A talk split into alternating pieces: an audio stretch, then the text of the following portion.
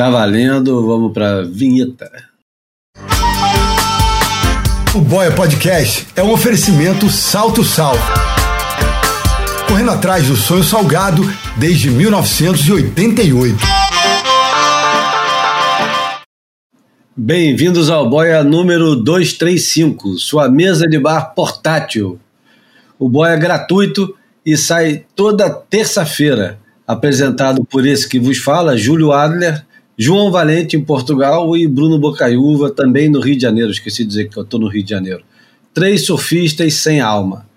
Nos avalie na sua plataforma de podcast predileta e se você gosta de nos ouvir, a melhor maneira de contribuir é pagando alguma coisa. Brincadeira, compartilhando com os amigos. Siga-nos no Instagram para ver imagem falada e não deixe de visitar o boiapodcast.com para conferir tudo que fica de fora de cada episódio. No boiapodcast.com você pode encontrar os links comentados no Boia, no episódio, ler os textos, assistir os vídeos e comentar o que você ouve aqui. Se quiser nos ajudar financeiramente, olha aí, temos uma campanha no catarse.me, www.catarse com S de sapo.me barra apoia boia. Qualquer valor é bem-vindo. E também você pode e lá no boiapodcast.com tem um QR Code do PicPay e pingar um qualquer. Bom, as camisas do Boia. Ainda resta um pouco, vocês podiam se esforçar um pouquinho para terminar de vez com as camisas do Boia que já estão prontas e ficaram lindas, elegantes e confortáveis. Passa no site da South to South, limpa o, o estoque, limpa o estoque do, da fábrica e a gente manda fazer novas camisas. As próximas vão ser só com o logotipo do Boia. Quem sabe com a frase engraçadinha, esse tipo de coisa que vende tanto, né? Só não vende quando a gente faz. Mas vamos lá. Vou dar boas-vindas primeiro aos meus colegas de sempre, coleguinhas de sempre, ou por ordem de distância. Bruno Bocaiúva, você está suando em bicas ou tu consegue aguentar esse calor? Tá, salve Júlio, João, nosso convidado especial também. Um alô, um abraço.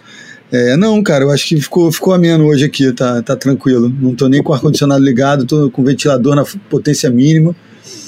Tava assistindo o final de um, de um joguinho aqui de tênis do Australian Open que tá rolando e também é, assistindo recentemente aí o desfecho lá do evento de Nazaré do, da WSL e que deu Brasil em várias esferas aí. Quase um evento brasileiro, né? Podia ser um evento nacional.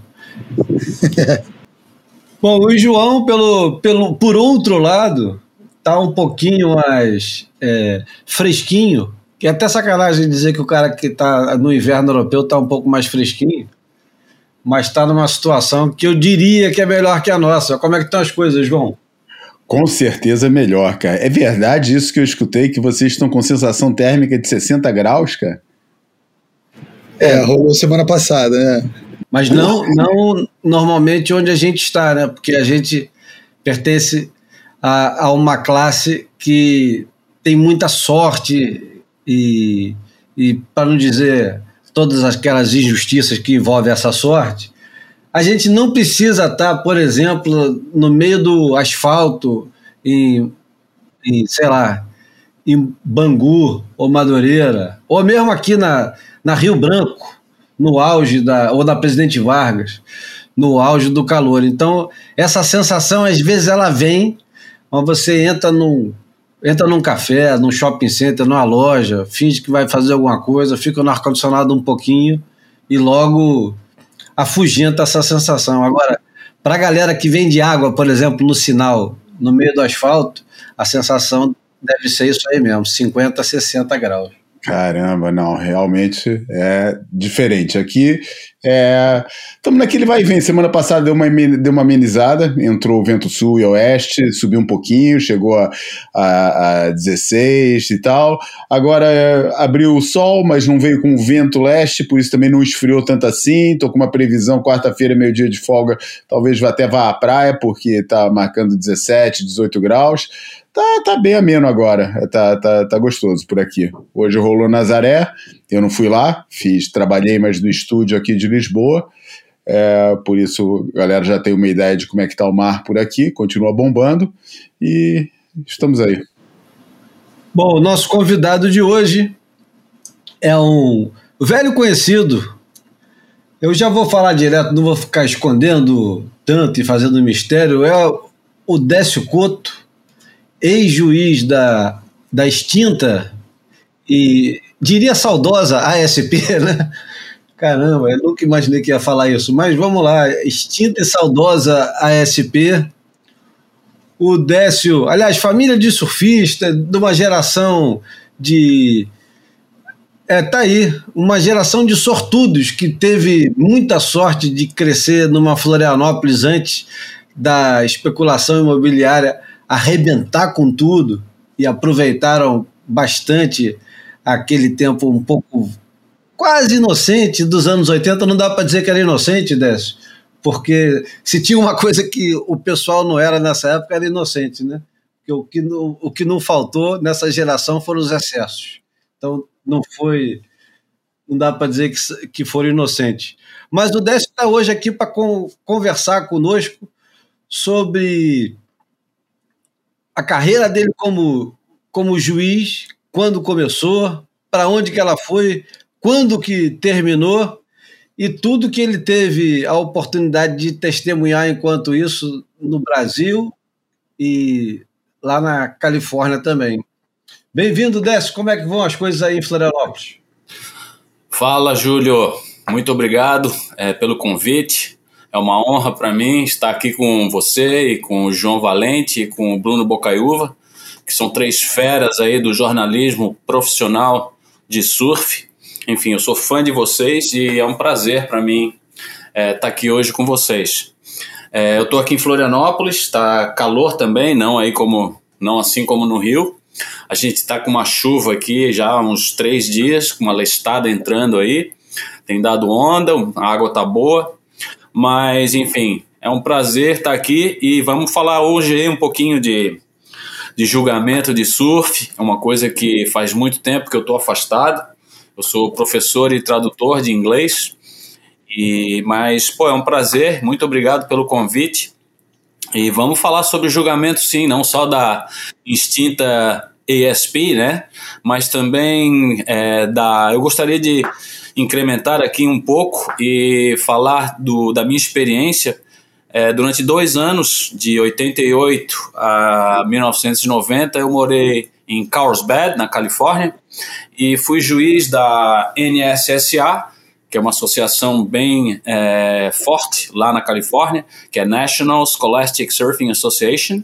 E naquela época eles tinham um circuito americano bem forte chamado Bud Tour, que era patrocinado pela Budweiser e pela Body Glove, dos irmãos Maestro, ali de, de Los Angeles. E a, a associação que regulava tudo isso era PSAA, Professional Surfing Association of America. Enfim, eu tive uma experiência bem boa é, com essas pessoas e a gente vai falar um pouco sobre isso hoje. E acredito que também da, da situação atual, né, da World Surf League, que está começando o circuito aí essa semana, semana que vem, no Havaí. Então é um prazer estar com vocês. Vamos lá. Eu estou aqui começando, mas eu não quero tomar aqui posse do, do microfone. Então vamos... vamos... Vamos começar com, com a notícia que. Qual é com a primeira música que você ia começar? Eu ia começar? Não sei. Você vai, vai passar pela primeira música? É porque é, depois podemos... a gente. Né, começa pela primeira música e daí na volta já vai com, já vai com, com, com o primeiro assunto, né? Eu só queria dizer que o Júlio competiu no PSA e, e eu já usei o Décio de carteirada para conseguir entrevistas com o Taylor Knox. Então não eu conheci o Júlio quando ele competia no PSA. É. Olha só, caramba, que irado. Mas eu não sei se o Décio estava lá em 93, você estava? Não, não, eu não, eu não tive nos Estados Unidos em 93. Eu estava só aqui no Brasil. Tive acho que no Peru, não me lembro. Isso, foi só aqui mesmo. Eu, eu julguei lá em 89 e 90 as etapas da PSA. E... Ou, ou seja, você julgou lá no No auge de Mike Lambrese. Não, não, não, não. Ah, Carlos Leite, é. Ao contrário, ele, ele jogou lá no, já na. eu acho, vou falar aqui, depois ele me, me corrige. Eu acho que ele pegou o Mike Lambrese já é, se aposentando, o, o Ah, é, ex-bodyboard 89 e 90, claro, claro. É se aposentando e a chegada com tudo da geração momento. Slater, Taylor Knox, Machado, Dorian. Aham, exatamente. Shane Dorian, House Williams, naquele campeonato que foi em setembro, em Trestles, no qual o Richard Wolcott, que era o, o gerente da equipe da Quicksilver, é, fez o filme Black and White, que foi aquele Isso. filme do Kelly Slater que lançaram ele aí, que ele ficou bem conhecido na época. E Você estava nesse campeonato? Esse Desculpa? Você estava nesse campeonato? Eu fui juiz desse campeonato. Olha. Isso. Em, 80, em 89, eu julgava NSSA. Então, é, chegou em julho, o Mike Bashan, que é o pai do Shane e do Gavin, ele era, ele era naquela época, o presidente da US ah, Surfing Federation, USSF, né? United States Surfing Federation. E todo ano, em julho, eles fazem o US Championships, que é o campeonato dos Estados Unidos.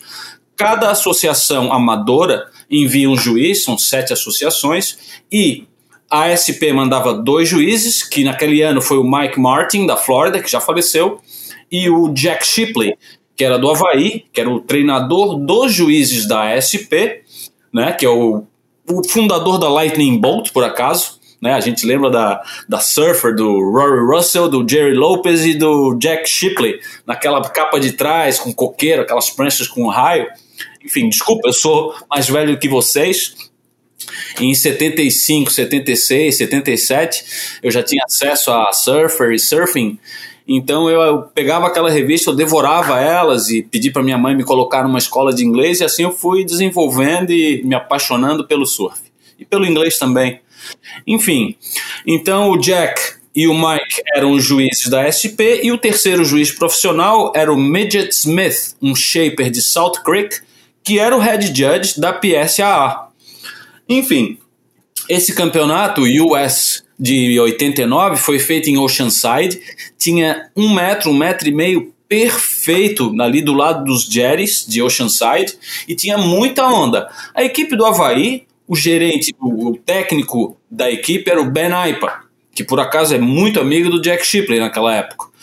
E os, os surfistas eram o- os amadores, né? Era Shane Dorian, House Williams, Aquila Aipa, o Kalani Robb era Menehune, ele era, ele tinha devia ter 12, 13 anos, ele era muito pequeno.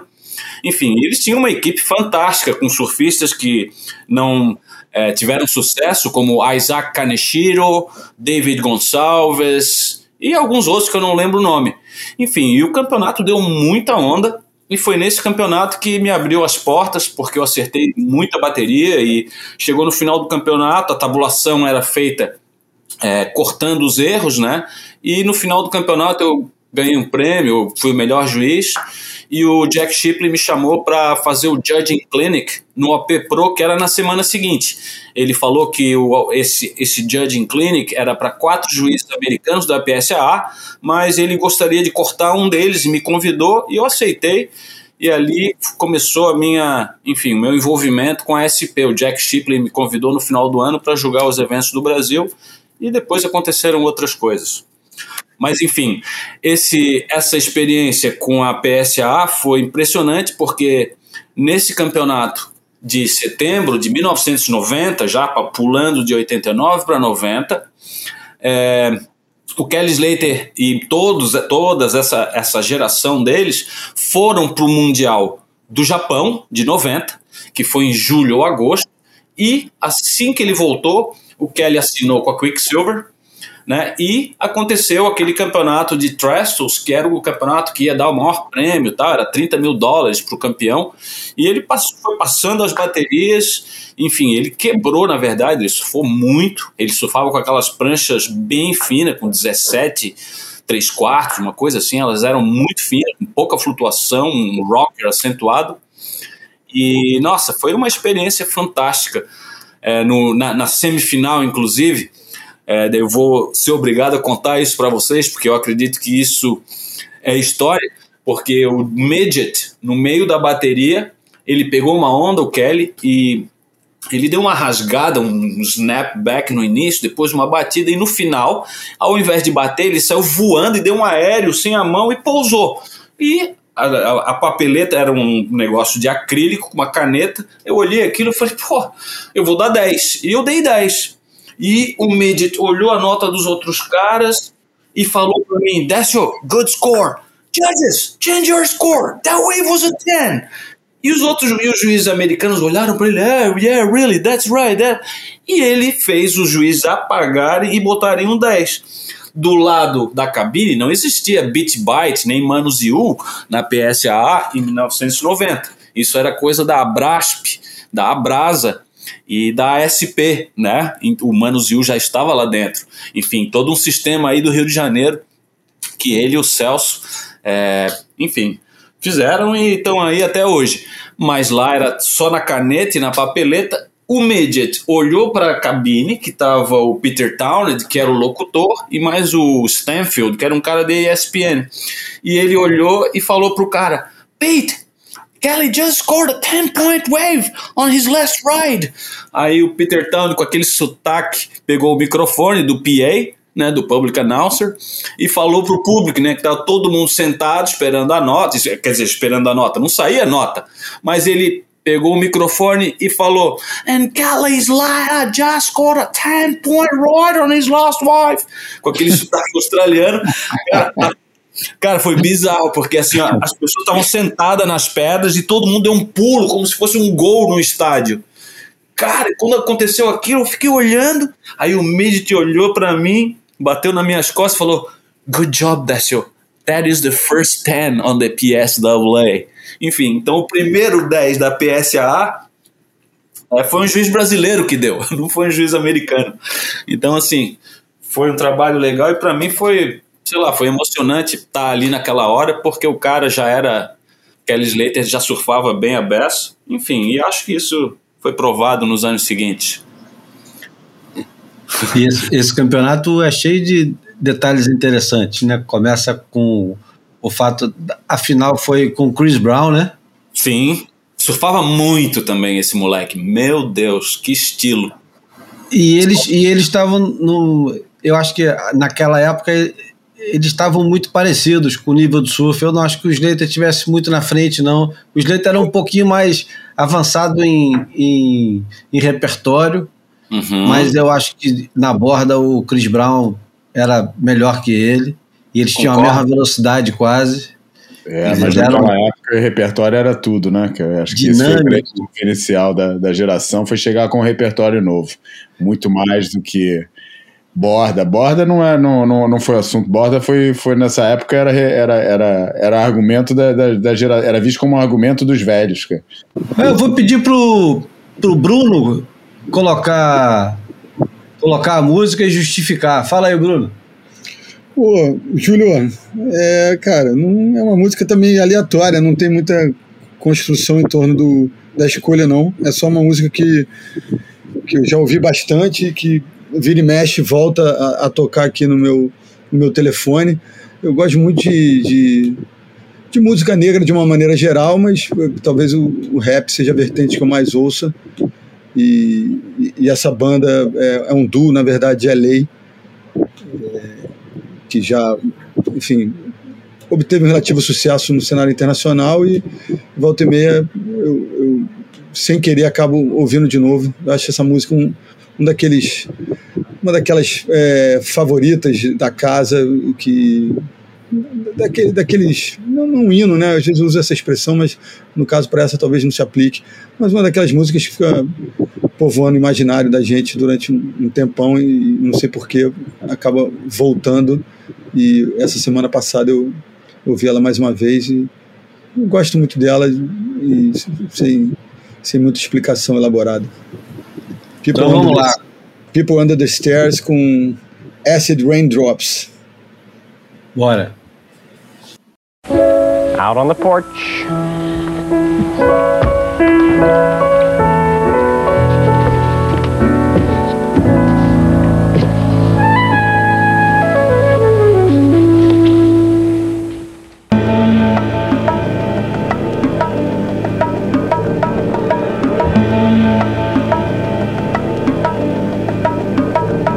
Let's have a mid city fiesta with your West LA connection. Hop inside the vehicle, start crossing intersections. We learning life's lessons while we blaze the lessons. A man, but still a child, and I have so many questions. Struggle all my life to evade the misconceptions. Then find a place to live between the negatives and positives while trying to make money, slinging synonyms and homonyms. I went to Pop's house so I could visit moms and them. Cut to the mall, copped a brand new pair of Timberlands, then dipped down a one way, time to scoop up double K. And chill with my people on this bright and sunny day. My niggas split was sipping packs. I'm slapping hands with that's okay to shady spots so we can circulate the stress. Mary Jane invades my brain. Now I can't complain. I'm saying, what else is there to do besides relax? Let the problems in your mind become ancient artifacts. Perhaps these raps can help you alleviate the things that's got you tripping. And watch me demonstrate. First, you ignore the nonsense and clear your conscience. Let your pen touch the paper, write verbs and consonants. As the words become a sentence, you start to feel indifferent. The stress is out your mind. You feel like the weight was lifted. Terrific. I'm glad we had this time to discuss. I'm outro. Call me if you wanna blaze one up. When the stress burns my brain just like acid raindrops. Mary Jane is the only thing that makes the pain stop. I let the music take over my soul, body, and mind. To kick back, relax one time, and you will find. When the stress burns my brain just like acid raindrops. Mary Jane is the only thing that makes the pain stop. Just let the music take over your soul, body, and mind. And kick back, relax one time, and you will find. I try to keep it stress free, take every day at a time. Make sure the family's in place and let the music unwind. I got plans to take charge like major outlets. I ride around the country chilling in my LA Express on every street corner. The importance of having fun. Empty bottles, spill tobacco. Don't nobody carry guns. We keep our minds on fun and let the drums do the banging. On any given day, like Mr. Cooper, yo, we hanging under the blue sky to stay laced and small. Pollute your quarter inch cables with all the sound that we brought. Can't get enough.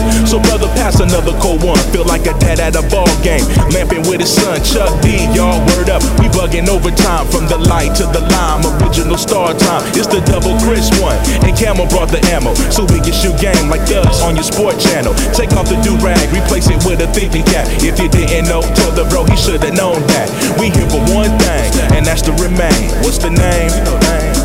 Nigga. When the stress burns my brain just like acid raindrops, Mary Jane is the only thing that makes my pain stop. I let the music take over my soul, body, and mind. To kick back, relax one time, and you will find. When the stress burns my brain just like acid raindrops, Mary Jane is the only thing that makes my pain stop. Just let the music take over your soul, body, and mind. Kick back, relax one time, and you will find. Yo, LA, hit me one time, make it funky. Double down on my underground sound. I'm feeling lucky for this jackpot. I jack spot to fill in my crates. We laid back, chilling and feeling the music relates. We on the to the two, hanging with my crew, bullshitting while we sitting down, drinking our brew into the afternoon. Turns to the moonlight, funky tracks, nickel sax, freestyling all night, doing it right. No one with time, music make it better. My crew banging through blocks like shots from a Beretta. Snub nose to the hoes with problems, I suppose. Honey, you gotta understand your man's got flows, and I'm leaving you. So by the time I get to Phoenix, underground hits will fiend this musical genius. Transglobal by the books like Barnes with noble hooks, armed with overlooked talented guests. So God bless crooks to steal loops and keep this shit alive. Something for your troops to sit around and bye bye. From Camel, double invest to ease stress. We brought the hip hop, so have fun and God bless. When the stress burns my brain just like acid raindrops, Mary Jane is the only thing that makes the pain stop. I let the music take over my soul, body, and mind. Kick back, relax one time, and you will find. When the stress burns my brain just like acid raindrops, Mary Jane is the only thing that makes the pain stop. Just let the music take over your soul, body, and mind. Kick back, relax one time, and you will find. Pop collars to this, wear ice to this, drink Chris to this. Yo, is it something we uh. miss? Pop collars to this, wear ice to this, uh. drink Chris to this. Is it something we miss? Yeah, like my two-way, throw bows and do the shoulder uh. shake. We throwing bows up in here, do the shoulder shake. Oh shit, my two-way. Oops, my shoulder shake. Oops, up, I'm throwing bows. One more time. There was music and joy and marijuana. It was flown up fresh this morning from the border. Bom, vamos continuar a conversa aqui com o Décio. A gente estava no, no Campeonato de Trestos e estava falando que o Campeonato de Trestos tem várias, vários detalhezinhos escondidos que são legais, né? O Slater não ganha do, do Bud Lamas nas quartas ou na semifinal? Isso, isso. Bud Lamas naquela época era um, era meio que um ídolo lá do, do circuito, né? E o, esse, esse David Stanfield, que era o narrador da ESPN, quando David, quando o Bud Lamas entrava na direita, lá vinha ele, aí ele dizia: And here comes Bud Lamas. They call him the refrigerator. Porque o bicho era quadrado, né? Eles chamavam ele de geladeira. Cara, eu ficava rindo quando eu escutava esse cara, ele era muito engraçado, o locutor. E ele falava isso pra praia inteira, né? Enfim, era um campeonato divertido, cara. E deixa eu contar uma coisa para vocês, que o, o, os irmãos Maestro, que são os donos da Body Glove até hoje, da Dive and Surf Incorporation, que é lá de Hermosa Beach, eles tinham um iate deles lá fora, e antes da final começou a entrar um fog, e eles chegaram pro midget, pro head judge e falaram, midget, se prepara aí, nós vamos fazer uma bateria aí, né, você tá convidado, aquele juiz americano, que era um juiz, um cara que era um cristão lá, um, de uma igreja, que era bem amigo do Midget e dos caras. Então eles convidaram um Midget, esse cara, e os dois donos da empresa para fazer uma bateria antes da final naquela condição perfeita. Aí o Midget falou: Ó, oh, juiz, então vocês têm um break aí de 30, 40 minutos antes da final, vocês podem aí ficar tranquilo tal, que a gente vai fazer a bateria. Aí eu falei: beleza. Eu peguei escondidinho a minha roupa de borracha, peguei minha prancha, fui lá pro meio da praia, lá perto da, de Church, entrei por lá e vim remando. Daqui a pouco os caras me viram, o que, que você tá fazendo aqui? Eu falei, pô, só vim pegar uma. Enfim, eu consegui pegar duas ondas mais assim pro, pro ladinho, assim, não na frente do pico. Mas enfim, eu achei muito injusto eles convidarem só aqueles caras ali fui lá e dei uma dei uma caidinha junto com os caras naquela condição, né? Eu não tinha surfado nenhum dia naquela. E aquele mar tava, meu Deus, era muito perfeito, né? Trestles é uma onda. Enfim, eu acho que vocês conhecem, vocês já surfaram lá. Hein, Bruno? Me diz. Trestles não é bom de surfar? Pô, eu sou suspeito, né, cara? Eu sou um marolheiro convicto, então, porra, essa pergunta tem um sonoro. Yeah, man. Yeah, man. É uma onda boa, é ou não é, Júlio? É, é ótima, mas eu não, eu não consigo encarar o crowd, não. Para mim, onda boa com Sim. crowd é como se ela não existisse. Sim, sim, né? Eu entendo, eu entendo. É chato de surfar lá. É, naquela época, em 88, 89, eu tinha uma namorada que morava, que passava o verão lá na casa do pai em Enciniras, que era Rochelle, era o nome dela era Rochelle Gordines. Depois ela acabou casando com o Ballard, Bill Ballard, que fazia filmes, e ela era minha namoradinha na época. Então ela ela pegava o, o pai dela tinha aqueles Porsche 914 e ela passava ali em Carlsbad, me pegava, a gente botava as pranchinhas em cima e ela ia dirigindo e a gente chegava lá em Trestles, ia surfar e cara, eu não vou enganar vocês, ela surfava melhor do que 80% do crowd disparado, era bizarro, ela tinha patrocínio da, acho que era Town Count que fazia as pranchas dela e ela já surfava bem, ela tinha 17 anos, eu acho 18 Bom, eu tinha 23, 24, né? Já faz aí uns 35, 40 anos, sei lá. E, pô, foi uma época bem divertida. Então, assim, eu acho que Trestles não era tão crowd como é hoje, óbvio, né? Não tinha tanto surfista como tem hoje, hum, assim como na Califórnia, como tem no Brasil. Mas, enfim, foi um tempo bem bom aquela época de Califórnia. Ó, oh, deixa Bom, eu só fazer um parênteses, o ah, que eu ah, vi outro dia do David Lee Scales, ele entrevistando o Drew Campion, e o Drill falou de, de surfar de uma outra época de trestles, na época que o, o Nixon frequentava a região e que ele surfou algumas vezes sozinho em trestles. Então é, a onda mudou muito pouco, mas o crowd realmente mudou demais. Sim, sim. O Richard Nixon tinha uma casa ali perto, né? E quando ele estava lá, né? Isso eu li no artigo da Surfer, eles proibiam o surf. Então os militares cercavam a praia, prendiam quem entrava dentro d'água. Era bem restrita a situação. Não só isso, né? As histórias são bem melhores do que só isso, porque é, o serviço de inteligência suspeitava do, do, do escritório da Surfer, porque os caras estavam sempre com fotógrafo na praia e tal. Os caras mandaram é, CIA ficar espionando o, o escritório da Surfer de São Clemente, acompanhava os caras, os caras saíam para fazer foto, e um carro devagarzinho atrás, igual os, fi, os filmes antigos, né? Uhum. E uma coisa interessante, você falou que o Richard Woolcott, que era um dos managers, sei lá se era de, de marketing, mas ele que fez o, o Kelly Slater Black, Black and White, ele um pouquinho depois daquilo, ele criou a própria marca dele, que hoje já não, nem é mais dele, né? Sim, a Volcom. Que é a Volcom.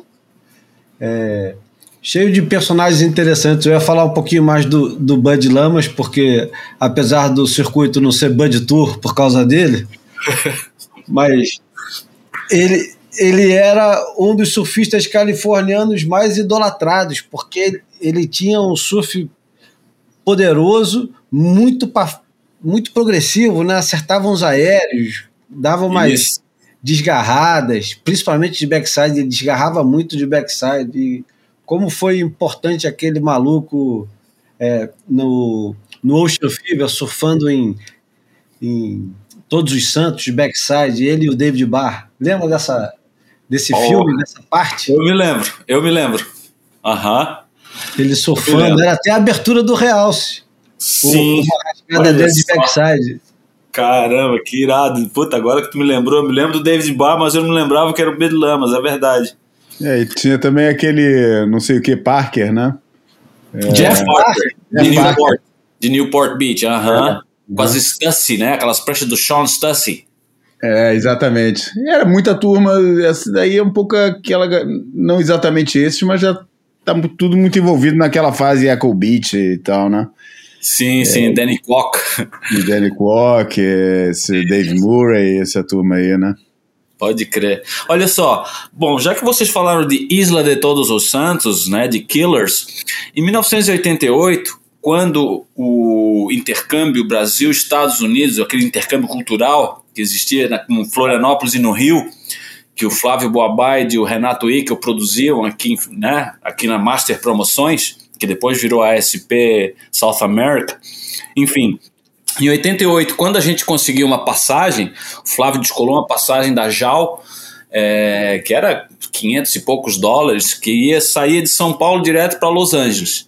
E aí a gente foi, né, o Renato Ickel era o gerente da equipe, o técnico, o Flávio ia chegar lá três, quatro dias depois, e foi o, o Juninho Maciel, ali da guarda, o Charles Padarates, eu, o Alcir de Souza, que era um rapaz que, daqui do Matadeiro, que já faleceu, e o Nelson Perini, do Espírito Santo, que tinha ganho o campeonato aqui, eu acho, na, do intercâmbio em 88. Enfim, esse, essas foram as pessoas que conseguiram comprar passagem e a gente foi representar o Brasil lá no, na parte Brasil, né, USA, e a gente foi para Carlsbad. E eu acabei ficando na casa do cara que tinha ficado na minha casa, que era um amador que ninguém conhecia, que já tinha um belo do estilo, que era o tal do Taylor Knox. Enfim, e a gente ficou lá, teve a competição tal, e antes da turma ir embora, que eu acabei ficando, o Taylor me recebeu a mensagem do amigo dele, que era o Snips, o Mike Parsons, que falou para ele que o Sean Collins tinha dito que no dia seguinte ia quebrar todos, não sei o que. Ele disse: Desce, vamos dormir cedo, que amanhã nosso o pai, o pai e a mãe, que era o padrasto dele, né, o Fred e a Janet, iam levar a gente para surfar lá nesse, nesse lugar. Ele falou: Ó, oh, desce, a gente vai surfar numa ilha amanhã, um lugar bem legal. Eu falei: Ah, beleza. E eu tinha uma Rust 6 pés que eu tinha comprado lá, essa era a minha prancha. Ele falou: Não, vou te emprestar a minha 6.6. Eu falei: opa, beleza. Enfim, e a gente saiu de madrugada de Carlsbad, dirigimos, né? A gente foi dormindo na van atrás e quando a gente chegou, estava amanhecendo, a gente chegou num porto de Ensenada e tinha um americano vindo de Santa Cruz, tinha dirigido a noite inteira, um cara, um cabeludo bem alto, com uma 76, eu olhei assim, cara, onde é que nós estamos indo? Enfim, e a gente entrou num barquinho daqueles, dos mexicanos, né, eram dois ou três mexicanos dentro de um barco de madeira, daquele, com aquele motorzinho de, das, das, das canoas aqui dos pescadores, igual do, dos pescadores aqui da ilha.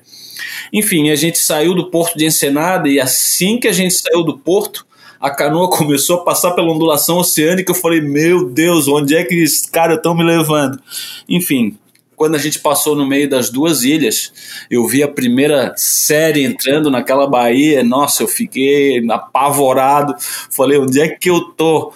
Enfim, tinha cara, uns 12 pés sólidos com séries maiores. E o David Barr e o Paul Barr, mais o Dave Parmenter, que é aquele cara lá da, da Central Coast, estavam surfando lá fora e o barco, antes de parar, Taylor já estava de long john, de botinha Enfim, o Chris, que estava indo com a gente, que era um amigo dele do colégio, estava ali, ficou olhando também.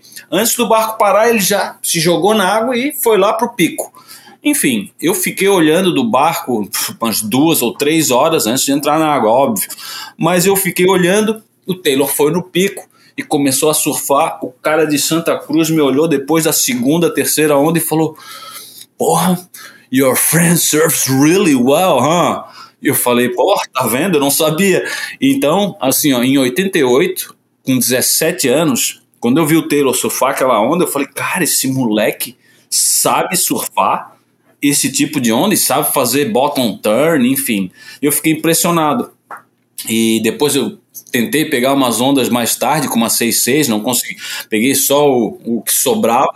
E depois o Taylor falou: ó, vai lá naquele barco lá que o Paul Bar vai te emprestar a prancha que tu vai conseguir surfar. E eu fui lá no, no barco do Paul Bar, ele me emprestou uma Caracal a sete pés. Enfim, e aí eu consegui mais perto, assim, não disputei ondas no pico com os caras, mas eu consegui pegar umas duas ou três ondas. E o tal do Sam George me rabiou em duas ondas, e isso eu nunca vou esquecer. O editor da Surfer que me rabiou duas vezes em Toros. Isso foi em 88. Ó, Enfim. 10 anos, exatamente 10 anos depois, em 98, ele, eu, eu tava lá em Killers, em Todos os Santos, e passei uma aventura muito parecida com a tua na travessia com o barqueiro é, praticamente quis abortar a missão, falou: não, nunca he visto coisa assim, tipo, Sinistro, voltar né, para o porto, voltar pro porto, acabou levando a gente onde, onde deveria. A gente entrou pelo quebra-coco lá nas Pedras Redondas, tivemos que atravessar a, a ilha inteira para fincar o tripé lá no, no- de frente pro penhasco. E Caramba, não foi na ilha? Hã? Foi na ilha? Fomos, a gente filmou lá de cima da ilha. Meu Deus! E aí o, o Taylor é, surfou aquela onda que, que era o K2 Challenge, que ele ganhou 50 mil dólares. Foi a maior onda do dia. Quem ganhou o campeonato foi, foi o Burley. Ah, o Brasil equipes, mas, o, Resende. é, eu, mas o Taylor surfou a, a bomba a bomba do dia e, e ganhou 50 semifinal, mil né? É, Isso. Isso. Irado. Foi 10 anos depois. Exatamente. É. Pô, que história, hein? animal. Os cara, pô, ele gostava de surfar essa onda, cara. Ele ia sempre. Pô, que cara determinado. É, dá pra ver que ele tinha intimidade, cara. Sim. Se pudesse escolher, eu nunca iria lá. Eles que me levaram, mas, pô, tá maluco. Coisa de louco aquela onda. Enfim. Ô, Décio, vamos falar um pouquinho de julgamento de, de surf, mas vamos voltar para o final da década de 80, início da década de 90. É, eu já conversei com, com o Renato sobre isso, mas eu queria saber também da sua opinião. Também sei o que o João pensa. O, o australiano Steve Fuchs, ali naquele. Na, na, naquela naquela junção conturbada de 89 para 90, ele resolve dar uma guinada que eu acho que foi a mais importante que o surf de o,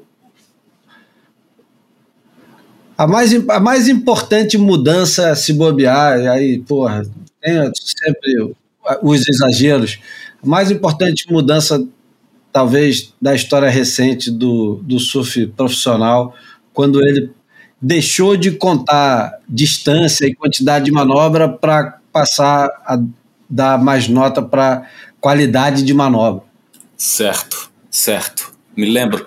Eu me lembro de 1990, tá? Porque o, o Fuchs, em 89, ele parou de ser o head judge. Ele teve uma outra posição na SP. O Al Hunt continua sendo o tour manager e o Renato assumiu a posição de head judge da ESP. Muito bem.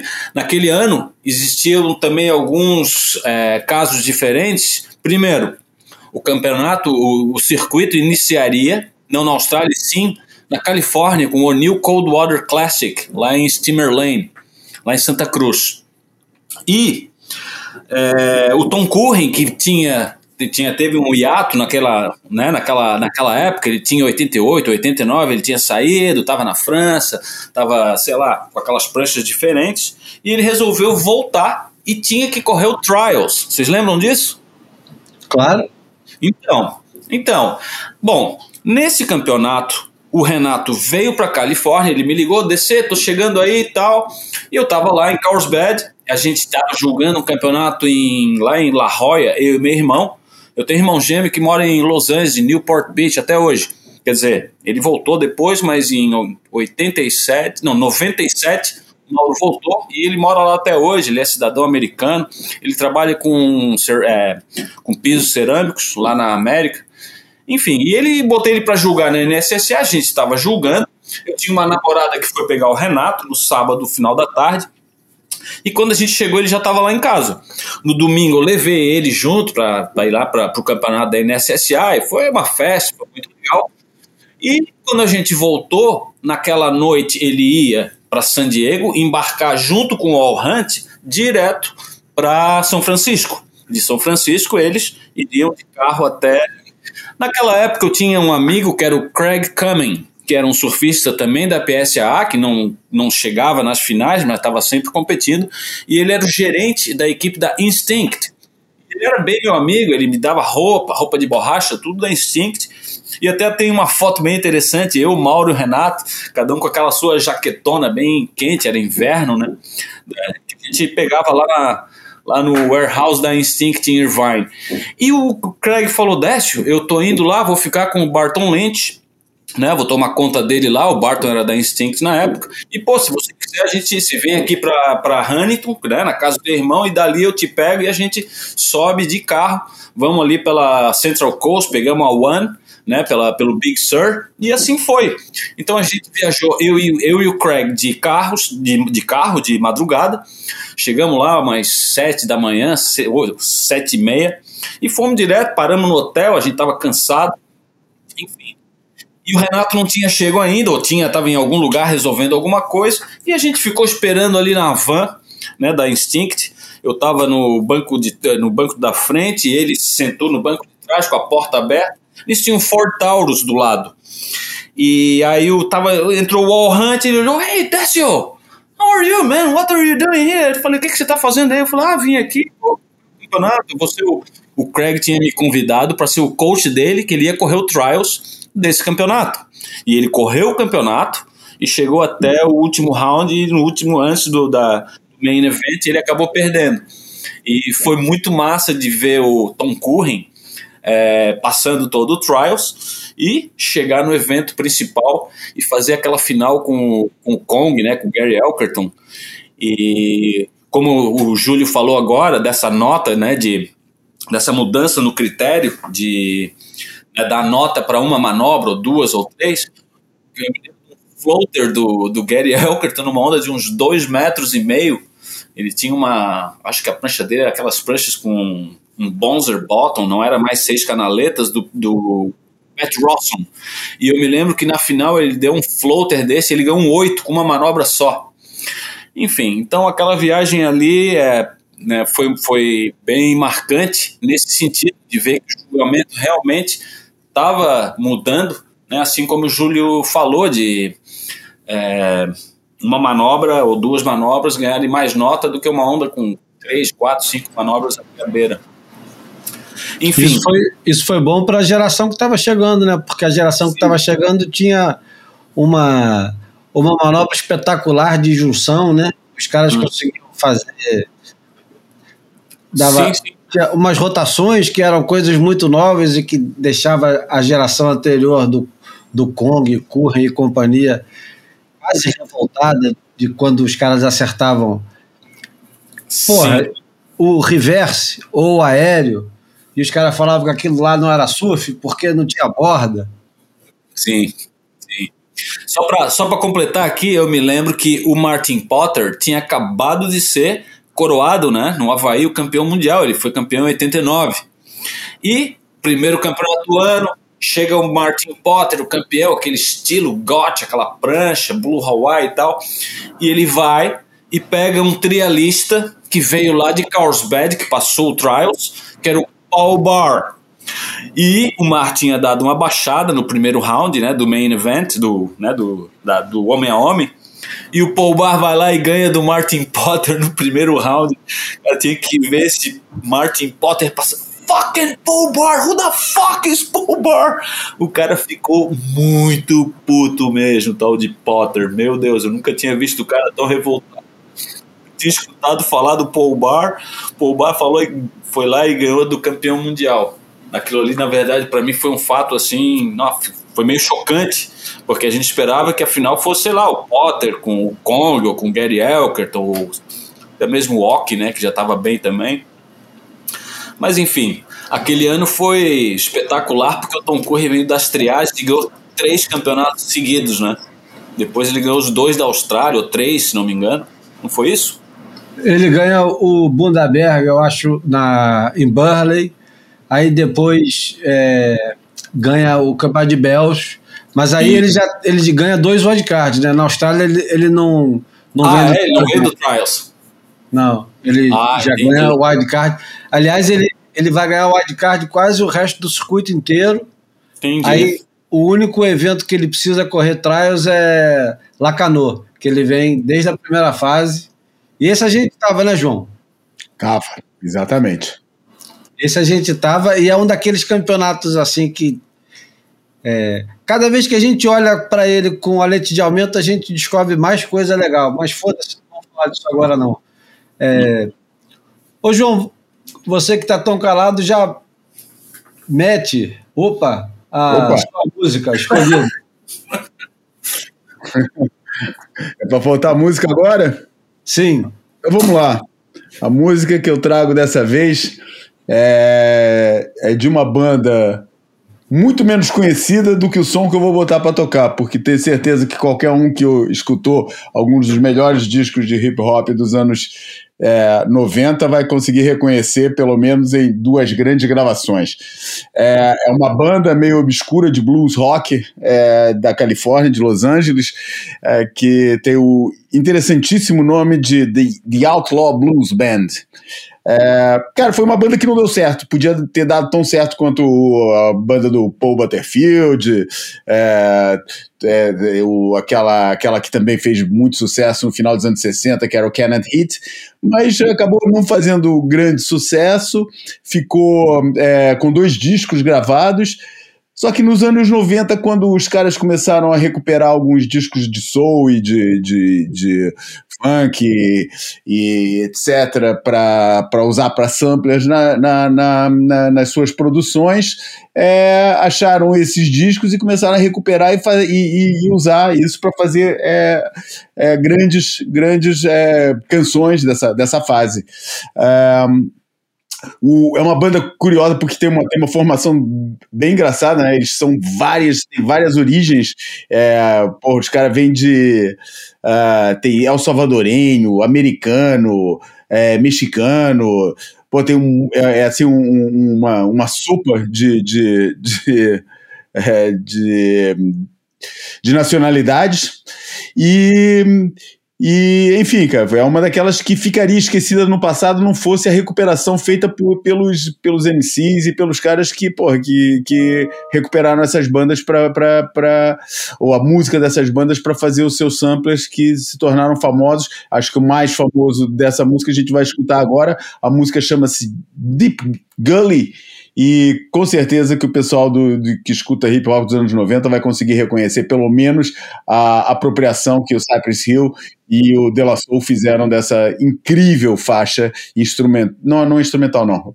Tem um longo parte. É, nessa incrível faixa desse disco, que é a faixa que encerra um dos discos da banda, que é o. ah, já não lembro o nome do disco da banda. Ele tem dois. Ah, é o Breaking In. Breaking In, disco de 69. Então vamos embora. E a música chama Deep Gully. Bora!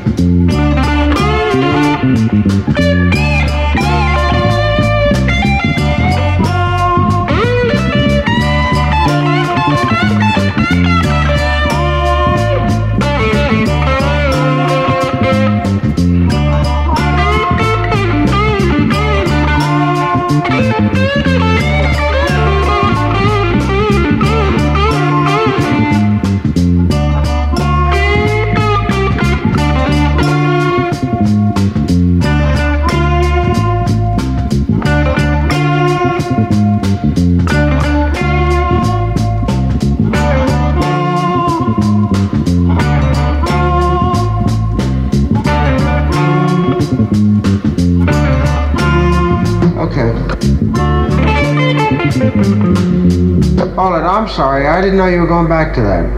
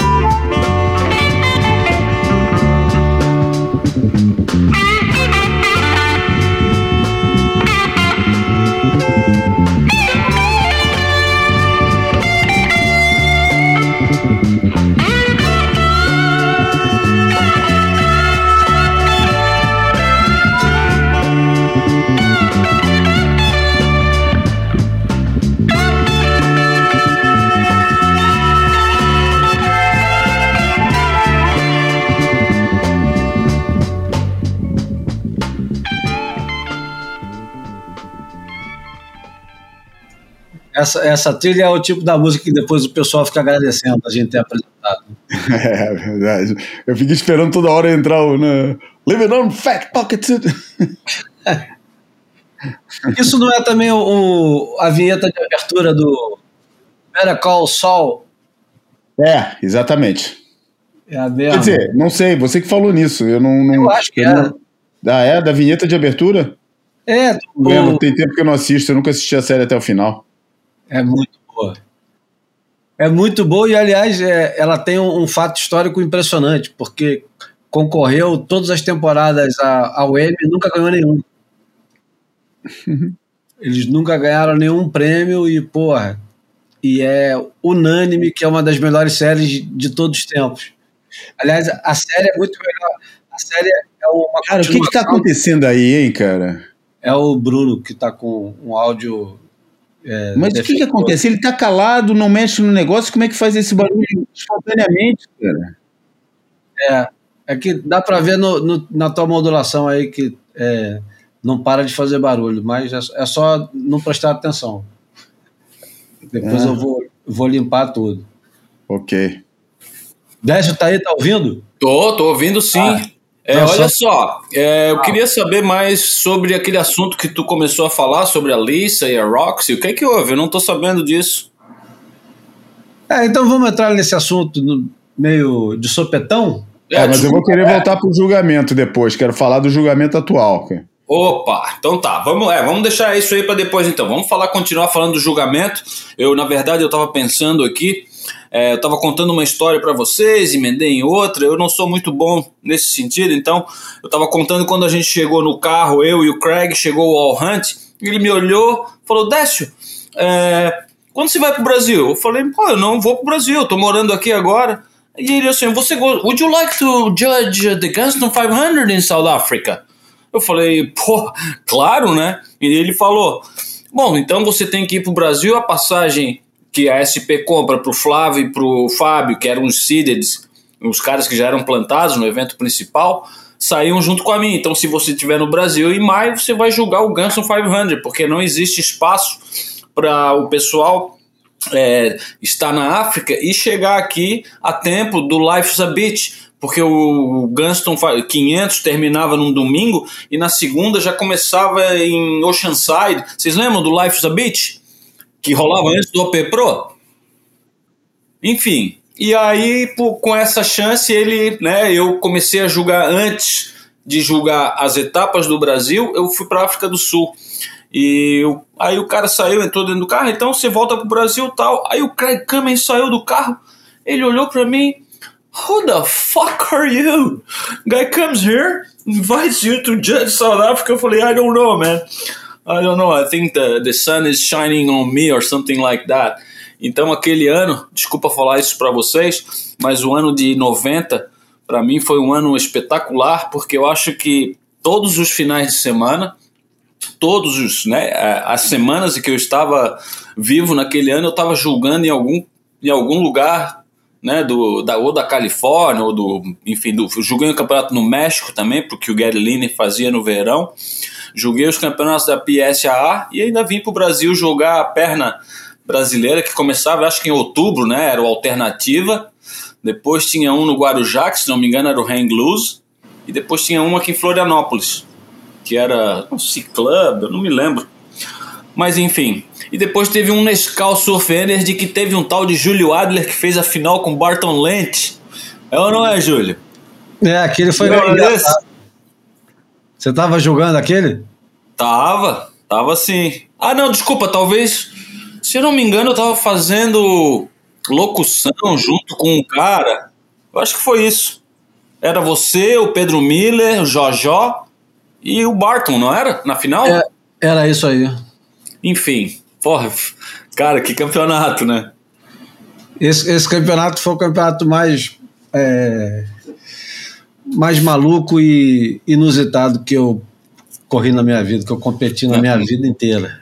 Que eu- Mas você tava num hip Pois é, então, mas eu não tava nesse hip todo. Eu tava, era. Eu tinha.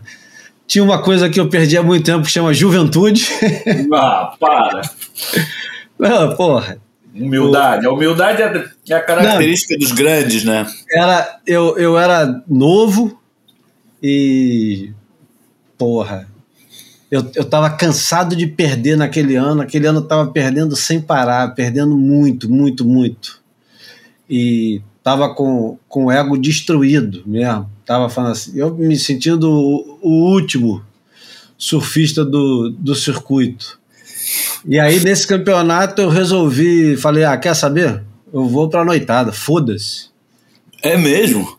É, Caramba. dividir, dividir um apartamento com o PP Uhum. foi.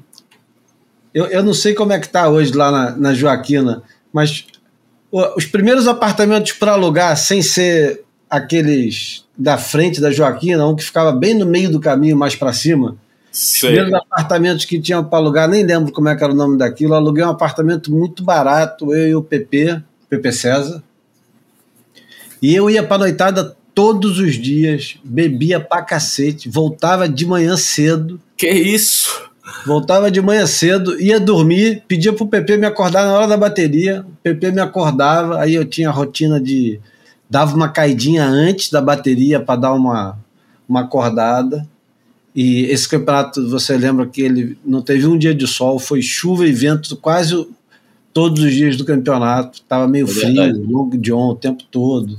Uhum. E foi tudo dando certo, até a final. E o Bartonite, ele foi pra festa comigo e até o último dia.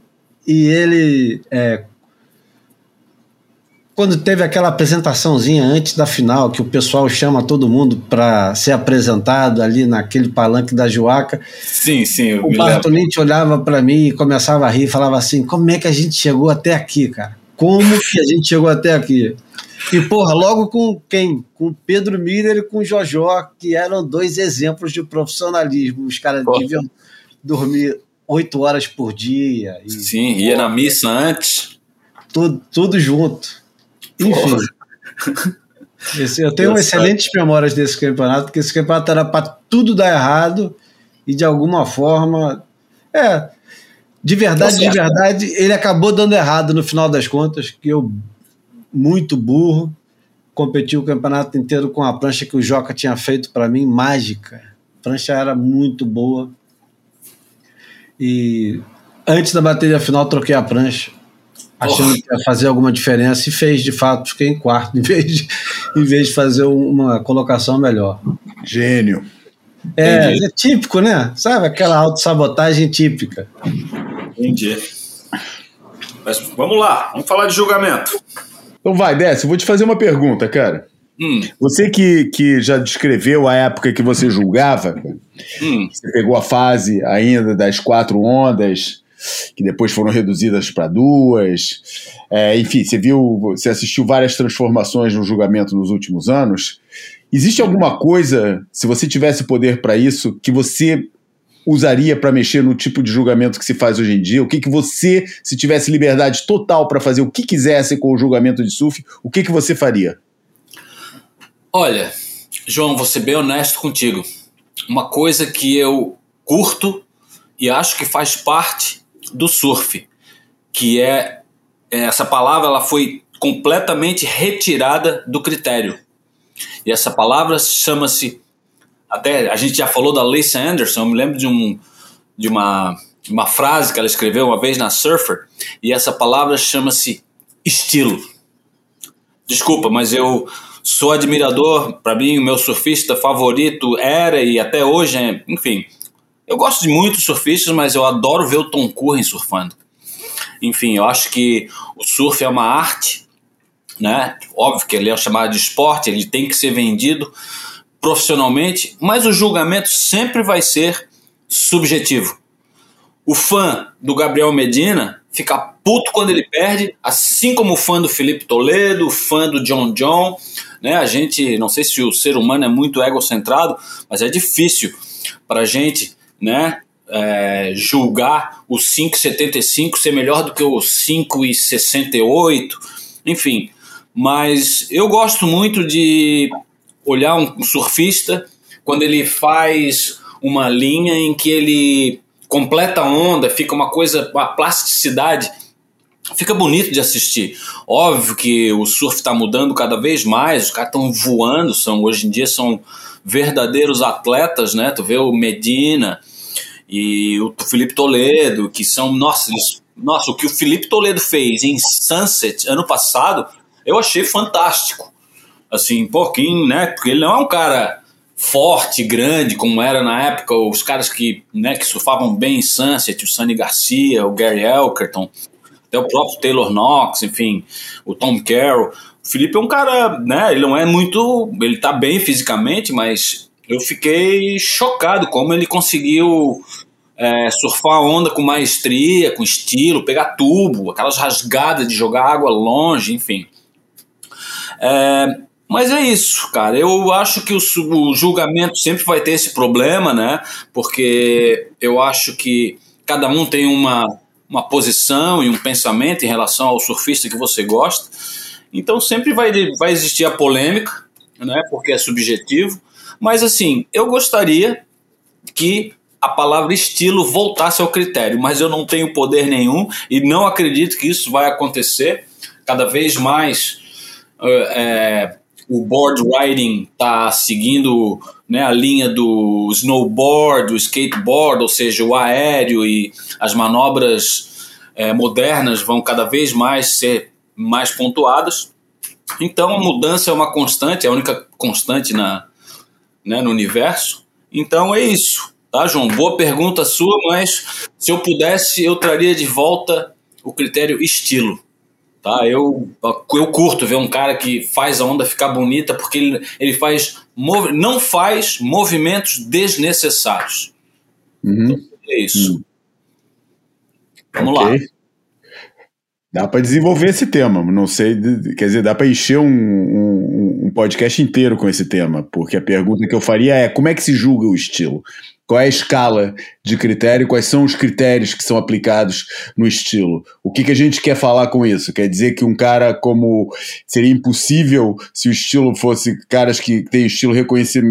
Por exemplo, vamos dizer, o Adriano de Souza nunca seria campeão mundial, é, segundo uma escola de estilo. Como é que se define o que, que é bom estilo por, por oposição a mau estilo? É, esse é o exercício que eu acho que deve ser feito, porque muita gente fala nisso do estilo sair fora, mas o que, que significa isso? Que tem, você define um padrão estético e todo mundo tem que surfar de acordo com aquele padrão estético? E se não é isso, o que, que a gente está falando? Porque se a gente está falando do flow, da ligação das manobras, isso está tudo presente no, no, no, critério. Por isso eu queria que você é, desenvolvesse mais o que, que é o estilo e como é que você avalia estilo. Olha, João, ser bem honesto, eu não tenho participado, né? Faz anos que eu parei de julgar, parei de, em 95, foi meu último ano. Então, assim, eu tenho acompanhado bem pouco, tá? Essas etapas do circuito. Uma ou outra eu assisto quando eu tenho tempo, eu tô aqui trabalhando e correndo atrás aqui. Enfim, então. Eu não, não tenho uma resposta bem exata, mas é mais ou menos isso. Tipo assim, ao meu ver, né, o Mineirinho é campeão mundial e tudo, e eu não acompanhei aquele ano é, todas as baterias, né, muito menos todos os campeonatos. Mas é bem difícil essa tua pergunta para mim responder, porque assim, quando eu vou assistir as baterias da, da World Surf League, hoje em dia, é, né, o negócio é fantástico. Você senta no sofá da tua casa, liga a TV e você assiste né, todas as baterias que você quiser, com comentário e tudo mais. A imagem é perfeita, vem de drone, vem de dentro d'água, vem de todos os ângulos. E na minha época, né, você sentava ali, via a onda passar e acabou. Não tinha, não tinha replay, você tinha que escrever a nota em 10 segundos, tinha que digitar em 15, a nota saía, enfim. Então era, são momentos bem diferentes. Mas, enfim, o surf para mim hoje em dia é uma coisa plástica. Então, quando eu vou assistir, eu assisto os surfistas que eu gosto de ver e aqueles que eu não curto, eu simplesmente eu não assisto. Saio, eu vou comer alguma coisa, eu faço as minhas coisas que eu tenho que fazer e eu gosto de ver o surfista que eu gosto de ver, que tem um estilo bonito, que eu curto ver ele surfando, enfim. Então seria isso. Eu sou um cara mais, mais velho, não tenho toda essa essa vivência que vocês têm aí acompanhando o circuito mundial e trabalhando como comentarista e tal. Então eu sou um cara mais velho aí, eu tô assim, eu curto o surf de uma forma diferente. Então para mim fica difícil definir o que é estilo, mas quando um surfista faz poucos movimentos e o, a maneira como ele movimenta o corpo dele, acompanhando a onda e o que a onda está fazendo. Vou te dar um exemplo, desculpa. No domingo, não, na sexta-feira, eu cheguei na praia e tinha umas ondas fortes na Joaquina, perto da, da careca, assim, uma direita correndo para dentro. E, cara, eu vi umas três ondas do Fabinho Gouveia, né? O Fabinho tá surfando com umas pranchas bem pequenas, bem larga. Enfim, e eu curto ver ele surfar. É, eu adoro ver o Fabinho ficar em pé e fazer aquela linha bonita e tal. Enfim, e tem alguns moleques que saem e vão acelerando, acelerando e dá um aéreo, enfim, e eu acho bonito também. Mas eu prefiro ver o Fabinho. Entendeu? Então, assim, não que eu não goste de aéreo, eu acho que eu, eu acho que o aéreo, nossa, o Gabriel Medina e, enfim, o Toledo e o John John, eles fazem coisas né, que a, gente nem pensava que era possível é, na minha época, quando eu estava aí trabalhando com isso. Então, para mim é fantástico é, ver isso e ver como o surf é, ficou radical, moderno e uma coisa impressionante, de verdade. Quando tu vê aqueles aéreos que eles pousam com facilidade, já saem, já dão outra virada e outro aéreo, outra manobra. O Medina esses dias saiu de um tubo, voltou ao contrário, veio de ré. E, enfim, o Medina é do circo, né? Ele é de outro mundo, eu acho. A habilidade que ele tem, enfim. Então é isso, eu gosto de ver vários surfistas, mas tem alguns surfistas que eu não faço questão de assistir. Então, hoje eu tô bem mais. É, sei lá se eu tô zen, eu tô, não tô mais ligando muito. Eu prefiro mais é, pegar minha prancha e ir pra dentro d'água e eu pegar uma onda e surfar e curtir. Mas assim, é, eu entendo né, que tá tudo mudando e eu tô ficando velho. Eu acho que é isso. Tá, João? Desculpa. Não, não. Eu, eu tô É assim, aqui é- honesto contigo e Aham. assim, Vou te, eu te juro, eu adoro ver o Tom surfar com aquelas tampas de patente lá em Santa Bárbara, lá que ele quebra aquela direita de qualquer jeito, tu dá qualquer coisa e ele surfa bem. Mas enfim, vamos lá. Desculpa aí, não sei se eu respondi a tua pergunta, mas é uma pergunta bem difícil e bem inteligente, tá? Vamos fazer uma Mas- pergunta dessa aí pros juízes aí da, da Eu vou fazer uma pergunta mais objetiva agora, é, e depois me calo um pouco e, e deixo o Bruno e o, e o Júlio intervirem. É, você que teve essa experiência, hoje em dia, até hoje, prevalece essa experiência, não sei se você acompanha ou pensa o negócio é, a esse ponto, é, você considera, o, como é que você vê hoje em dia, baseado na tua experiência, o papel do chefe de juízes? Porque eu, estudando o negócio há, há uns tempos atrás, reparei que o surf é o único esporte de interpretação, né, que, é- que é o tipo de, de esporte que a gente faz, que é, é- é- tem a performance e depois tem um painel de juízes para analisar e interpretar esses, essa, essa, essa, essa performance e depois pontuar de acordo com essa interpretação. É, é o único que tem a figura do chefe de juízes, do head judge. É, você acha que é uma coisa que é útil, era útil na época, por que, que era útil na época, e, se é uma coisa que é que deve ser permanente ou que pode ser equacionada a eliminação da figura do head judge? Você acha que foi uma coisa que ajudava mais ou atrapalhava mais ou até era usada para condicionar determinados resultados segundo a vontade de um cara que estabelecia o critério e praticamente obrigava os outros juízes a seguirem esse critério? Eu acho que essa tua última sentença resume, era mais ou menos isso, tá? E é uma boa pergunta e assim, olha, seria bem interessante, porque se a gente analisar nas Olimpíadas existem é, outros esportes que eh, também tem, necessitam de julgamento e é subjetivo, como aquela dança, aquela ginástica no. Como é que se diz? Na. Que a pessoa sai Ginástica correndo. olímpica, né? É Ginástica olímpica, sai correndo, faz aqueles pulos, dá aqueles. Enfim, são. Geralmente são três, eu não sei se são três ou cinco, mas são três juízes, não existe um head judge, vai ali, corta a nota e saiu a nota e aquilo ali. Enfim, então seria bem interessante né, eles fazerem um teste sem head judge. Seria muito interessante. Mas eu acho muito difícil disso acontecer. A World Surf League não é mais uma associação de surfistas. Então, naquela época da ASP, todo ano, em julho, na África do Sul e em dezembro no Havaí, o head judge, o tour manager e o executive director, que era o Graham Cassidy, se não me engano, na época, mais três representantes dos surfistas se reuniam na África e no Havaí e discutiam o que eles estavam é, gostando ou não gostando, votavam e, se fosse de acordo né, com os votos, eles tiravam aquilo é, ou decidiam, por exemplo, em relação à final do Tour ser em Trestles na Califórnia agora só com cinco. Tipo assim, se o Medina, o Toledo e o Ítalo se reunirem, olha, vamos lá falar com o dono da World Surf League, com o Head Judge, olha, não, não queremos mais a final aqui em Trestles, nós queremos a final no Havaí. Eu acho que os caras vão olhar para eles e falar assim, ó, get in line, there are pe-" ou seja, sai fora, tem gente querendo entrar aí, então vocês estão com... vocês saem e vamos deixar a vaga, enfim. Então a World Surf League dita as regras, faz, acontece e os surfistas não têm mais voz e mais as vozes, né? Mas enfim, eu não estou aqui reclamando nem dizendo como deve ser.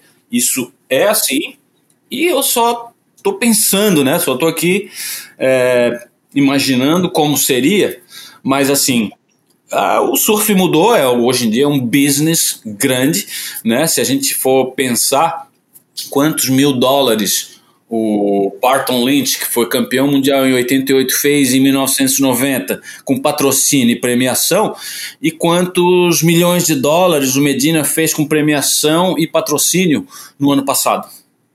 Né? Então, assim, a mudança foi drástica. Hoje, os surfistas do topo são milionários, ganham muito dinheiro. E naquela época era uma coisa mais simples e, enfim, o surf evoluiu, tudo mudou. Então, assim, é uma, é uma questão a ser pensada, mas olha, eu não sei, Júlio, o que é que tu acha? Eu ia, não, eu ia continuar no, no negócio do, do Red Judge, porque eu acho que o Décio foi derivando do, do assunto e eu, eu queria que fosse mais assertivo a respeito do, do Red Judge. É, Olha, eu acho. Sem, eu sem acho. ser, não, sem, sem ser diretamente uma coisa pessoal, porque o atual Red Judge, ou seja, o que será Red Judge agora, em 2024, é o catarinense, e, pô, eu me considero é, amigo dele, o, o Lully, que eu adoro e respeito muito, e é um cara de caráter ilibado, então não é uma mensagem nem nada, mas eu queria saber do, do Décio se ele acha que o Red Judge é necessário ainda ou ele não é mais necessário. Estou falando para objetividade do, do julgamento hoje em 2024. Ou, ou, completando só o posicionamento do, do Júlio, porra, a necessidade da figura de um head judge não é por outras palavras, um atestado de incompetência para os outros juízes que parece que precisam de um paizinho lá dentro para dizer o que, que é o valor, como se o, o, eles não tivessem a capacidade de discernimento de avaliarem por eles próprios o, o, a performance de um surfista, cara. É isso, João. É isso aí. Tira o head judge, deixa só o juiz para ver o que acontece. Seria uma ótima ideia. Eu acho que assim Óbvio que nós estamos aqui só confabulando, né? Acho que isso não vai acontecer, mas seria uma, uma grande experiência. Agora, se vai acontecer e se teria sucesso, aí são outras são outros 500. Mas olha, eu acho que seria válido, tá? Só para ver o que acontece e talvez, sei lá, desse certo, mas também, enfim, difícil essa questão, mas eu acho que seria uma boa. Tira o Mas por esse motivo que o, o João está dizendo, que fica uma espécie de babá, ou por algum outro motivo? Não, por esse mesmo. O, o Red Judge ele dirige o julgamento, ele é o juiz cabeça. Então, se ele achar que uma nota de um cara tá muito alta ou muito baixa, ele vai lá e vai fazer o cara mudar, e assim, ele tá dirigindo o julgamento. Então, são cinco juízes e um Red Judge, mas o Red Judge ele tem o poder de mudar a nota.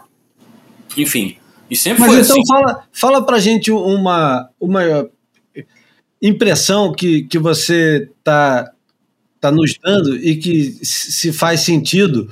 Vamos supor que o, o surfista A contra o surfista B e o surfista A surfou uma onda que foi é, unanimidade entre os cinco juízes, que a, a última onda do surfista A foi melhor do que a última onda do surfista B.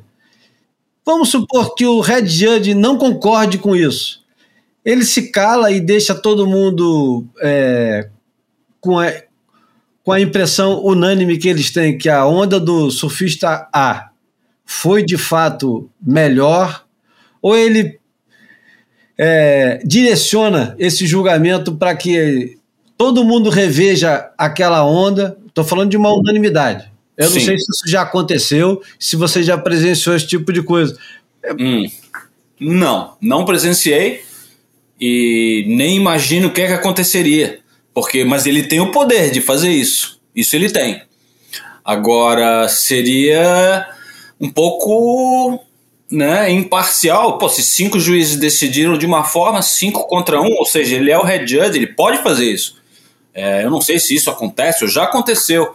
Mas, pô, seria uma situação meio muito radical, né? Enfim. Qual foi a situação mais bizarra que você já viveu julgando um campeonato? Em relação ao julgamento, você diz? É, é desde surfista querendo enfiar porrada em juiz. Cara, até, olha, até tá erro, erro tá. consertado. Tá. Olha só, em 80. Não, foi em 90, e teve um campeonato em Salt Creek, ali em San Clemente. Aquele pico ali, tinha uma esquerdinha tá? E tinha um cara que, por acaso, era um cara que eu gostava, era meu amigo, ele era surfista, e tinha um juiz que chamava-se Mike Ginsberg, da África do Sul, amigo do Michael Thompson, né, que na época era da GOT, os sul-africanos eram tudo, eles moravam ali perto de Newport e tal, e o Mike Ginsberg também era juiz da PSA. E o Ted Robinson tinha, ele surfava bem, ele tinha aquele estilo mais, tipo assim, não fazer nada de radical, mas ele fazia o que, a, o que o critério pedia, ele surfava, ele tirava aquele 6,5, 7 ia passando. E aí um dia ele chegou, ele viu as papeletas e ele chamou o Mike, hey Mike, why you give me just four? Everybody gave me a... Enfim, todo mundo tinha dado um 6,5, um 7, o Mike Gismer tinha dado 3,5, um 4. Ah, porque eu não gosto do teu estilo. Enfim, os caras quase saíram na porrada, né? E enfim, eu vi aquilo e enfim, e na verdade eu vivi uma situação parecida uma vez no Rio, é, numa bateria que foi 3 a 2 naquela época era três juízes deram para um, dois juízes deram para outro, e a situação foi com Peterson Rosa, se não me engano, e o John Shimuka, falecido John Shimuka. E era no segundo round, uma coisa assim. E o Peterson era da equipe do Valério, me lembro. Nosso grande amigo Valério era um cara, meu Deus, eu sou fã daquele cara. E eu me lembro que o, o, o Peterson veio falar comigo, ele foi agressivo. Eu falei: Olha, foi assim, foi assado. Expliquei para ele. Ele ficou me olhando, ficou puto. Eu saí andando. Eu falei: Olha, já era, não aconteceu, já passou. Surf é assim, né? A bateria terminou, o dia passou e ninguém vai voltar atrás. Então, assim, mas a mais radical é, foi essa que eu vi do Ted Robinson lá na, em Salt Creek, brigando, quase saindo na porrada com o Mike Ginsberg. Não foi o caso do Peterson, ele veio, falou comigo, estava bem, ele estava chateado, eu vi que ele estava agressivo, eu comecei a explicar para ele, expliquei, ele ficou me olhando tal. Acho que eu não convenci ele 100%, mas ele ficou mais calmo, enfim. E a gente foi embora e deu tudo certo, a gente continua amigo. Mas o Ginsberg e o Ted Robinson, vocês lembram do Ted Robinson, né? Claro, claro, o boneco do posto. porra, cara, porra, o cara era.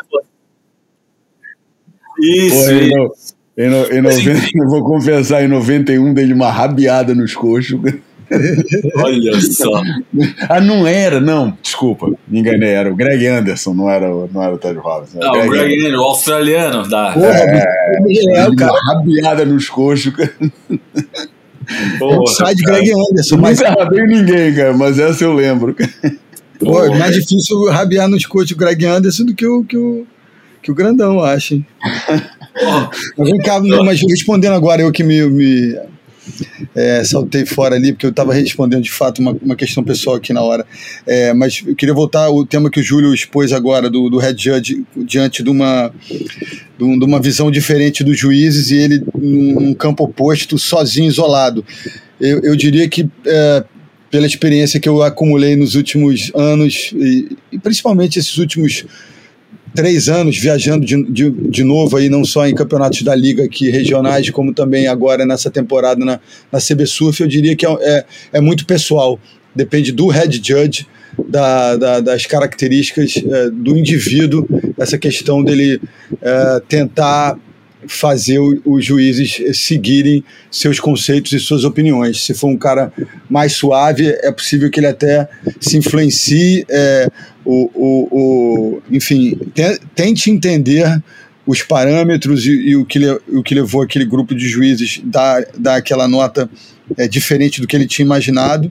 Eu acho que um cara mais flexível talvez pensasse duas vezes e seguisse o coletivo e um cara mais impetuoso, mais egocêntrico, talvez gastasse tempo e verbo para convencer os outros de que a opinião dele era, era certa. É, eu ano é, esses últimos as últimas duas três temporadas da WSL eu tenho visto o pessoal indignado com o, o Red Judge dizendo que ele favorece radicalmente a A, B ou C. Eu acho muito engraçado porque, pô, como diz o, o, Daniel Forlano no programa lá da TV Quase, falha de cobertura, depois do 7 a 1 do, da Alemanha no Brasil, se o jogo tava, foi, foi comprado por alguém, está na hora de pedir o dinheiro de volta. Porque, porra, eu, eu não sei. Eu, eu enxergo de vez em quando uns erros que são. É, são erros crassos. Mas, porra, cara, daí a, assumir aquela teoria conspiratória de que o Ethan Ewing é o novo alguma coisa, do que não sei quem é o novo sei lá o que, e que os brasileiros são sempre perseguidos por uma, uma elite que, que se, se recusa a admitir brasileiros campeões mundiais. Essa teoria eu não consigo comprar. Você já comprou essa teoria dessa alguma vez? Cara, eu não consigo comprar e assim, na verdade, eu acho que, cara, o julgamento sempre vai ser assim, imparcial. Assim, é subjetivo, né? O se Medina perde, o brasileiro foi roubado, o australiano perde, o australiano diz que ele foi roubado. É, pô, essa questão do julgamento, cara, eu acho complicadíssimo, complicadíssimo. Tanto é que, pô, chegou numa época que eu enfim, eu parei de, de assistir, de ver, porque ficou tão chato isso para mim. E eu não sei, cara, eu, eu tô mais nessa de assistir, olhando o que é bonito e gostando do, de ver o show, porque é um show. Né? Eu me lembro do, do campeonato em Pipeline agora, que foi não, não tinha muita onda, acho que. Não sei se quem é que foi que ganhou no ano, no ano passado, foi o Jack Robinson, foi isso? Não, foi o Kelly e o Seth. Isso, isso, isso. E eu fiquei aqui, tipo assim, eu não ficava vendo as ondas, eu tava comendo alguma coisa, tava muito bom, e as imagens, aí o drone em cima, aí tu via o reef, aí tu via a praia ali. Enfim, eu fiquei tão chocado com a complexidade da, da quantidade de informações da, de, de visual que eu não fiquei prestando muita atenção nas notas de quem é, eu só tava analisando e falando, pô, que coisa bonita, que coisa interessante, tem tanta coisa para se pensar e se ver.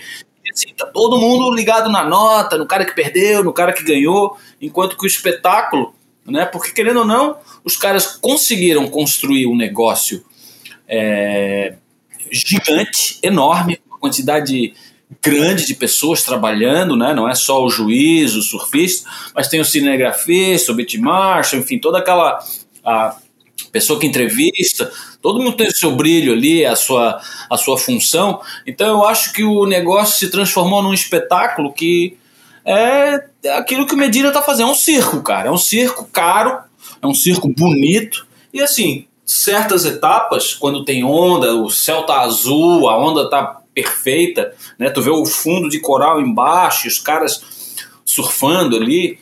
Enfim, eu acho um espetáculo. Eu gosto de assistir o show.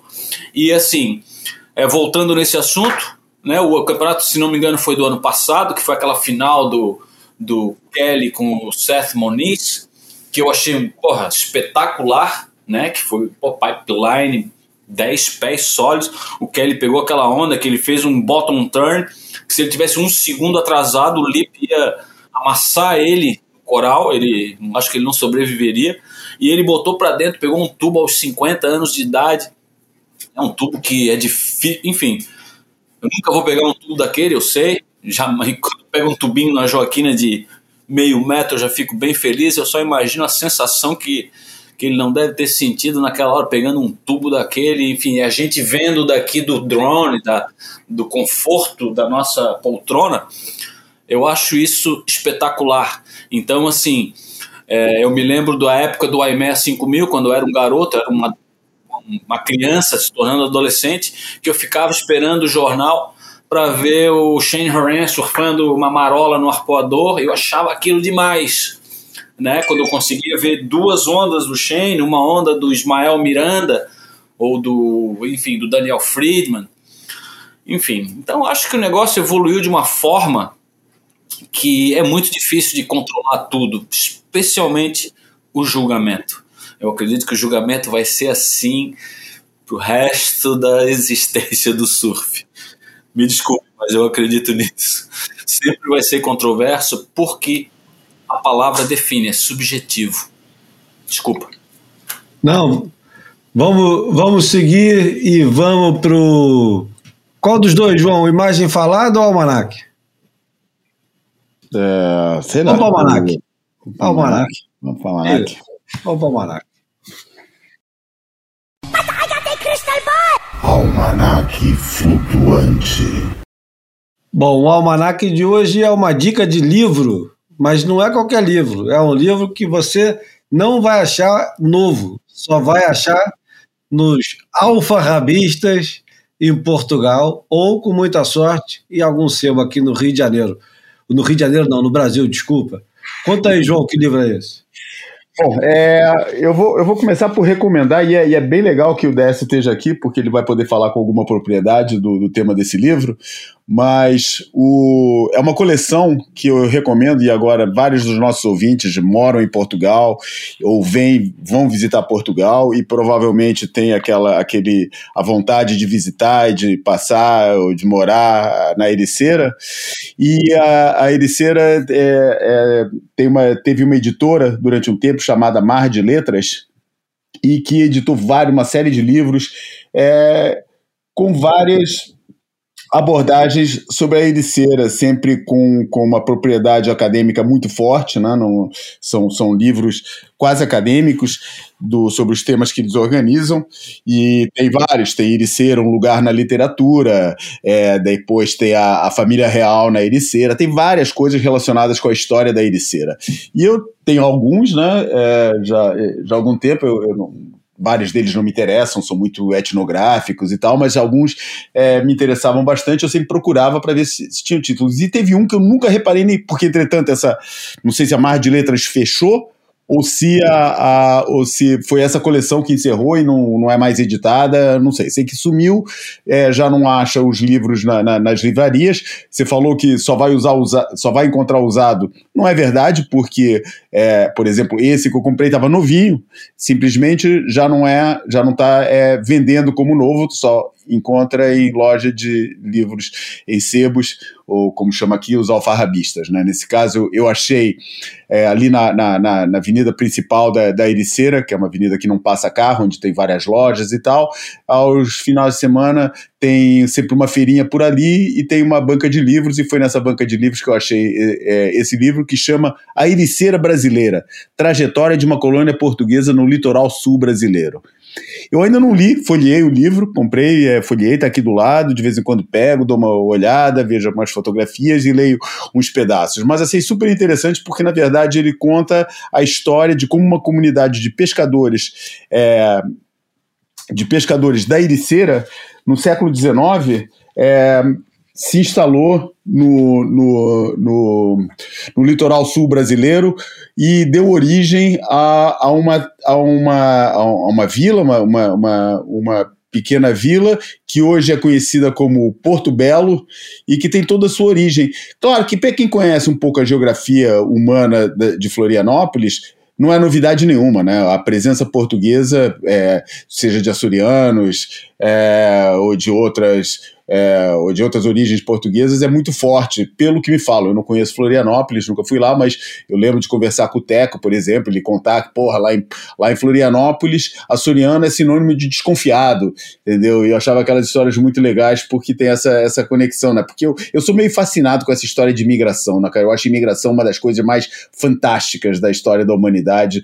Porra, o, o, o que que será, o que que, eu, eu fico imaginando o que que seria um pescador na Ericeira do século XIX, de repente atravessar o Atlântico e desembocar para constituir uma comunidade no, no sul do Brasil. Para não ir mais longe, falar da própria história dos, dos descobrimentos e, e, todos os movimentos migratórios, eu acho que o ato de imigrar é um ato de muita coragem, é, às vezes perante a falta de opções, às vezes com a ambição de algo mais. Mas é sempre um ato de coragem deixar para trás as suas raízes, deixar para trás tudo, principalmente naquela época, é um negócio é, fora de série. Enfim, eu comprei esse livro, eu não tenho muito para falar, descobri aqui um negócio delicioso é, que eu não conhecia, só para não passar sem, sem, sem falar nada além disso, eu vou pedir depois ao, ao, ao Décio para falar um pouquinho de, de, de, aqui de Porto Belo. É, e, e, mas, mas peguei, cara, eu tava aqui folhando só para ter alguma coisa para ler, e olha o que, que eu tropecei, cara. É, olha esse pedaço que eu tropecei aqui, escrito por essa de Queiroz. Não me perguntem em que contexto, o parágrafo é longo, mas vou ler, é, são quatro, cinco linhas, e que é uma descrição que o, que o Essa de Queiroz fez do brasileiro. O brasileiro não é formoso, nem espirituoso, nem extraordinário. É um trabalhador. E tu, português, não és formoso, etc. És um mandrião. De tal sorte que te ris do brasileiro, mas procuras viver à custa do brasileiro. Quando vês o brasileiro chegar dos Brasis, estala, estalas em pilhérias. E se ele nunca de lá voltasse com o seu bom dinheiro, morrerias de fome. Caramba! Isso foi essa de Queiroz que, que escreveu. mandrião foi ótimo, né? Mandrião é um termo usado aqui direto pelos manezinhos. Ah, é? É, é. Ô, seu Mandrião, tem uma banda aqui chamada Das Aranha. Você já ouviu falar? Não. Já. Eu conheço. Pô, a banda Das Aranha, pô, fantástico. São cinco, seis, sete manés que, pô, mandam bem a beça. O líder da banda é Muriel, é um vocalista, guitarrista que tem um senso de humor fantástico. Ele dá shows tipo assim de comédia, o cara é muito bom. Enfim, e falando de Porto Belo, tá? Porto Belo é uma das localidades que tem essa característica da colonização, nesse caso de Ericeira, mas a ilha, como tu já mencionasse, né, é uma é, colônia açoriana, né, em princípio. Depois vieram portugueses, franceses, alemães, né, no século XIX, no século XX, e ela acabou se desenvolvendo bem rápido nos últimos anos, nos últimos 20, 30 anos, Florianópolis cresceu de uma forma absurda. Mas antes disso, realmente era um lugar de, de manezinhos, né, bem originais. Desculpa. É, vamos tomar, por exemplo, o Guga Kirten, né, que falava inglês com sotaque de manezinho lá em Paris, quando ele ganhava o Roland Garros, e depois em Lisboa deu um discurso, um belo discurso, quando ele ganhou em 2000, né, aquele campeonato no final do ano, que era só os oito melhores, que ele ganhou do André Agassi na final. O Guga tá sempre surfando na Joaquina e ele continua igualzinho, né, ele é um baita de um ser humano, humilde, continua sendo aquela pessoa e está sempre surfando ali, não joga mais tênis, mas está nos mares grandes e tal. Enfim, então Florianópolis e, a, e essas cidades ao redor aqui da ilha, né, não só Porto Belo, mas Governador Celso Ramos, que é do lado de Porto Belo, tem um lugar que chama-se Palmas, que tem uma onda na qual o nosso amigo Renato Ickel surfou agora, o Renato está aí está aqui na cidade já desde. Enfim, já está aqui eu, quase um mês, eu acredito. E hoje de manhã eu fui dar aula, por acaso eu dou aula particular, para um cara que faz umas pranchas dele aqui, que chama-se Doutor Juliano Cardoso.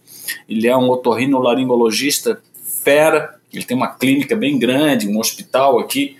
Mas o cara do, começou a fazer prancha, ele é apaixonado pelo surf e assim, hoje eu fui dar aula para ele, ele falou: "Ah, hoje o Renato vai vir aqui, vou fazer um jantar aqui para ele e tal". Enfim, esse cara, na verdade, ele tá aí com a CB Surf. Vocês devem ter conhecido ele no Rio, talvez, Bruno, Júlio. Ele teve aí com o Teco e com o Paulo Moura. Não sei se vocês estão ligados também aí com a CB Surf, mas enfim, esse cara é médico aí da CB Surf e provavelmente vai ser um executivo desses aí que vai estar nas Olimpíadas, lá no Tahiti com, com os brasileiros. O Juliano, o doutor Juliano está embarcando. Eu tenho mais uma aula na quarta-feira e na quinta ele embarca com a mulher e com a filha e vai passar três ou quatro semanas lá no Havaí. Ele adora surfar. E o Renato Ickel passou, né? Ele passou por mim ontem ontem e ele me disse: Desce, pô, peguei Palmas, que é ali do lado de Porto Belo. Então, Porto Belo tem onda boa em bombas, bombinhas. Do lado tem uma praia, essa praia de Palmas, que é um beach break que fica buraco perfeito, com uma ondulação de leste e vento-sul. E quando você sai, você encontra depois da, da, da, praia, do surf, assim, essas comunidades onde você encontra esse essa arquitetura, o pessoal mais velho, as rendeiras, né, aquelas senhoras que fazem as rendas de bilro, que são típicas né, de Portugal, dos açorianos, dos madeirenses. Enfim, então tem essa influência é, enorme aqui do, de, dos portugueses, da, da cultura portuguesa e todas essas áreas aí, essas ilhas perto de Portugal, né, dos Açores, da Ilha da Madeira e Tasvare, todas essas, essas formas deles de viverem a vida. E, assim, isso é parte da nossa história. Eu também concordo com o João.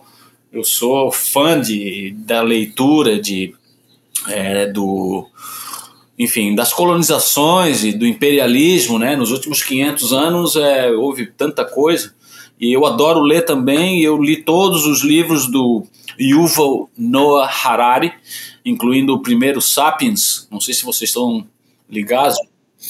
Sapiens, depois teve 21 lições para o século 21 e agora ele lançou um outro livro aí para adolescentes. Sapiens é obrigatório. Eu não conheci o doutor Juliano, não. Eu convivi bastante e já há bastante tempo que, que, que sou, é, não um amigo próximo, mas é, do Dr. Joel Steinman.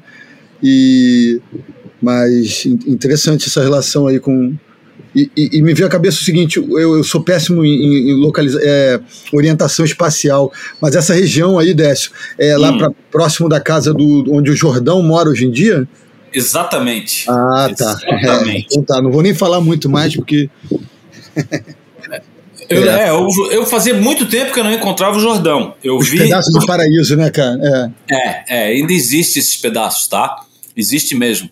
Então tem uns lugarzinhos assim que você consegue comprar um terreno, fazer uma casa e viver como se estivesse no, no século no século 20 ainda. Né? A gente tá no 21. Mas enfim. É isso. Tá certo, eu queria entender. Então não tô tão mal de localização. Não, não, ali é fantástico. E tem, tem lugares para o sul ainda que são também interessantes, né? Ali entre a Guarda e Imbituba, entre a Guarda e a Laguna, eu diria, né? É, eu adoro descer, eu prefiro descer do que subir, porque as ondas ali do sul, é, especialmente de Laguna e do Farol de Santa Marta, em Bituba, eu adoro ir para lá. Eu vou pouco, mas curto bastante. E surfar lá para mim é uma aventura e sempre rende boas ondas, enfim, boas risadas e enfim, bons tempos com os amigos, né? Geralmente a gente vai surfar com um amigo nessa hora. E, enfim, é para mim é uma benção estar morando aqui e estar vivo aqui nessa época ainda. Eu tô, vou fazer 59 anos agora, mas estou aproveitando o surf de uma forma diferente. Eu eu me dei de presente aí uma 55 Flying Fish do John Carper, que é um amigo, né, um amigo nosso, né? John, ele tem como representante meu sobrinho, e quando ele chega aqui, a gente, eu levo ele para tomar café, enfim, é, ele fez essa 5-5, eu tô me sentindo um garoto agora, fã de 5-5, aos 59 quase. Ô Décio, conta pra gente a música que você escolheu para colocar hoje. Learn to Fly. Eu sou das antigas, né? Learn to Fly from the Foo Fighters. E por quê? Cara, eu não sei. Toda vez que eu tô surfando uma onda boa ou pedalando, eu adoro fazer ciclismo, tá? Não sei se vocês sabem, eu já fiz ciclismo aí durante uns 15, 20 anos, ciclismo de estrada, né? Aí, pô, aí na, o João sabe aí que o ciclismo aí na Europa é bem forte e aqui no sul do Brasil também, especialmente aqui no nosso estado, né, onde tem muito alemão, italiano tal, e enfim, eu sou manezinho aqui, mas adoro ciclismo. E toda vez que eu estou pensando e pedalando rápido, eu penso em aprender a voar. Eu adoro avião, eu nunca pilotei, mas eu acho que eu escolhi a profissão errada. Na próxima vida eu vou ser piloto de avião, and I'm going to learn how to fly. Acho que é isso, eu adoro voar. Adoro então, vamos lá. Vamos de Full Fighters. Que é, essa, quem gosta muito é o Bruno Bocaiúva. Opa! Sério, Bruno?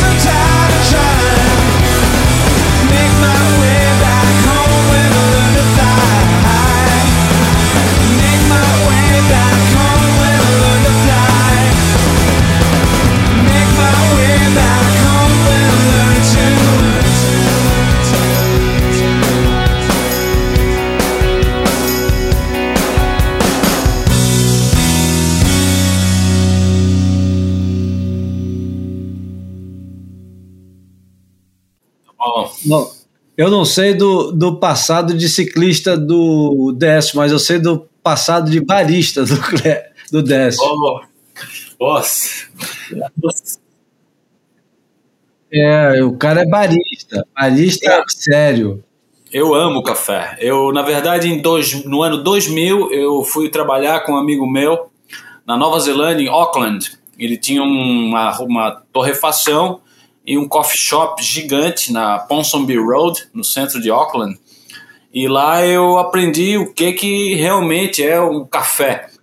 lembro no primeiro dia eu cheguei, ele foi me pegar no aeroporto, então a gente deixou a minha mala, minha, minha prancha, minha caixa de bike na casa dele, abrimos o coffee shop às 15 para as 6 da manhã e a máquina estava ligada, e enfim.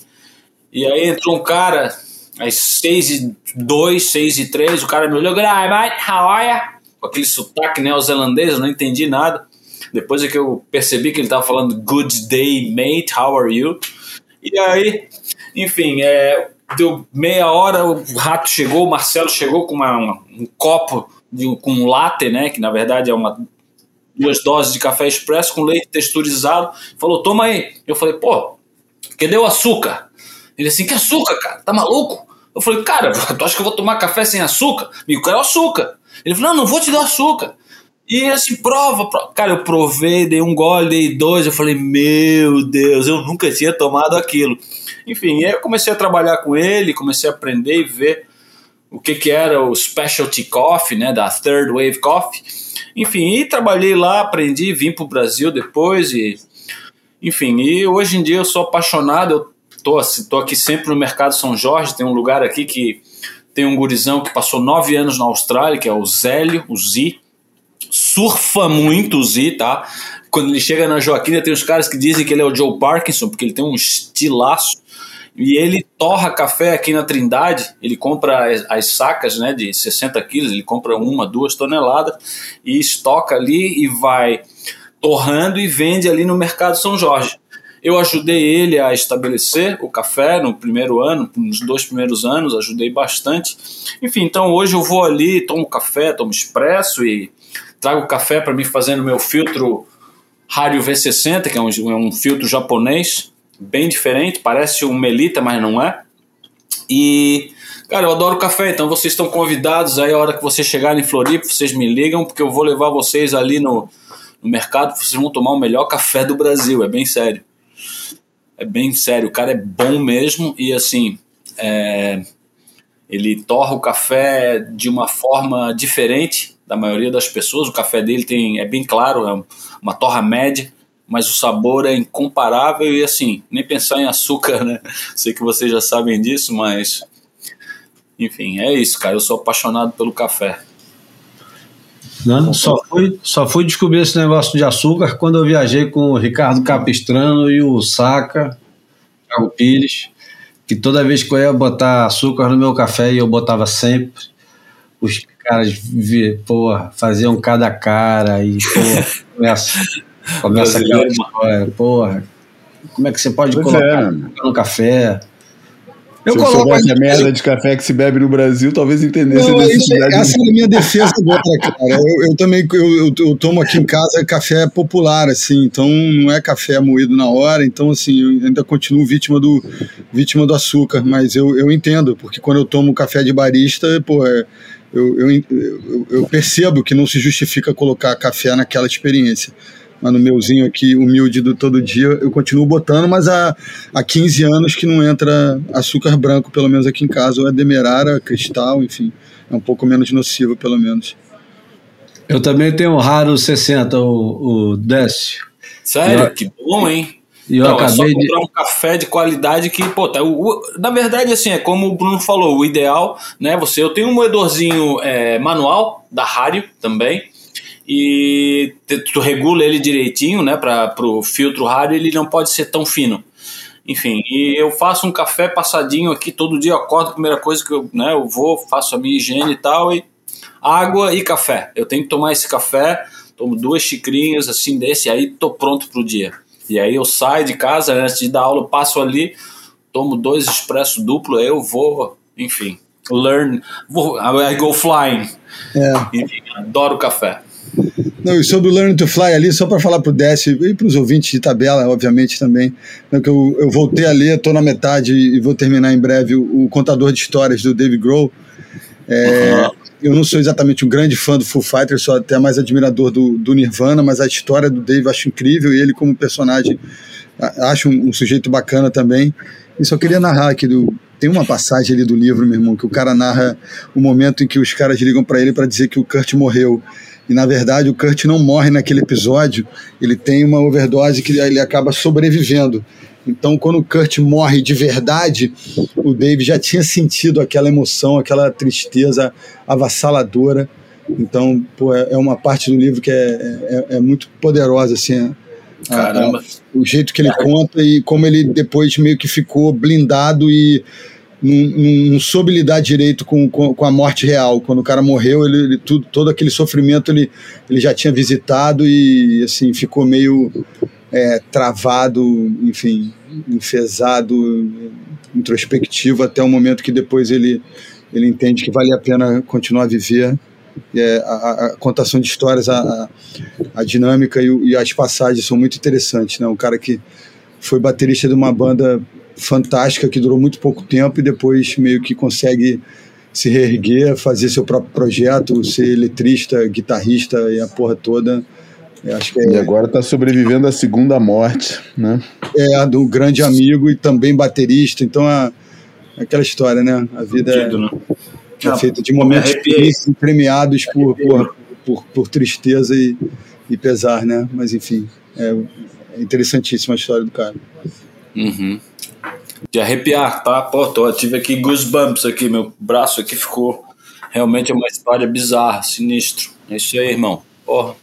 Então, falando, falando de lembranças, vamos pro Imagem Falada, que esse aqui é bom. Fotografei você na minha Rolleiflex.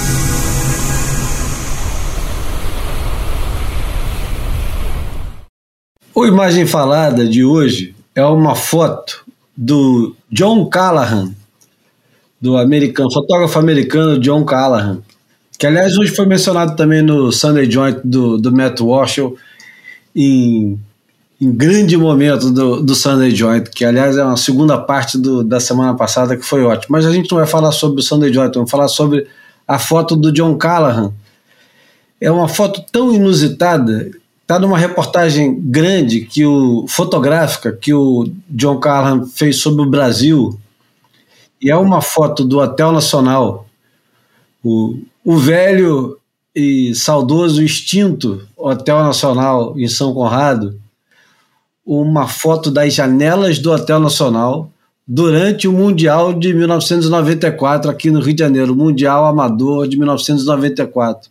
Então você vê as pequeninas janelas do, do Hotel Nacional com muitas pranchas de tudo quanto é jeito na janela, deitada em pé, uma do lado da outra, na diagonal, tem muitas pranchas e isso é uma imagem que arremessa o, os três e com Décio os quatro. Eu não sei se o Décio estava no Rio de Janeiro também em 1994 durante o Mundial, mas eu, Bruno e o João, nós estávamos todos e, e testemunhamos a loucura e a, a catarse que foi o Mundial de 94 aqui no Brasil, que foi é, obra. Não dá para dizer que foi obra quase é, individual do, do Roberto Valério, mas foi muito em função do Roberto Valério que isso aconteceu. Com e essa certeza. imagem é uma imagem que remete a tantas histórias que eu vou deixar o Bruno falar um pouquinho antes de continuar. Vai, Bruno.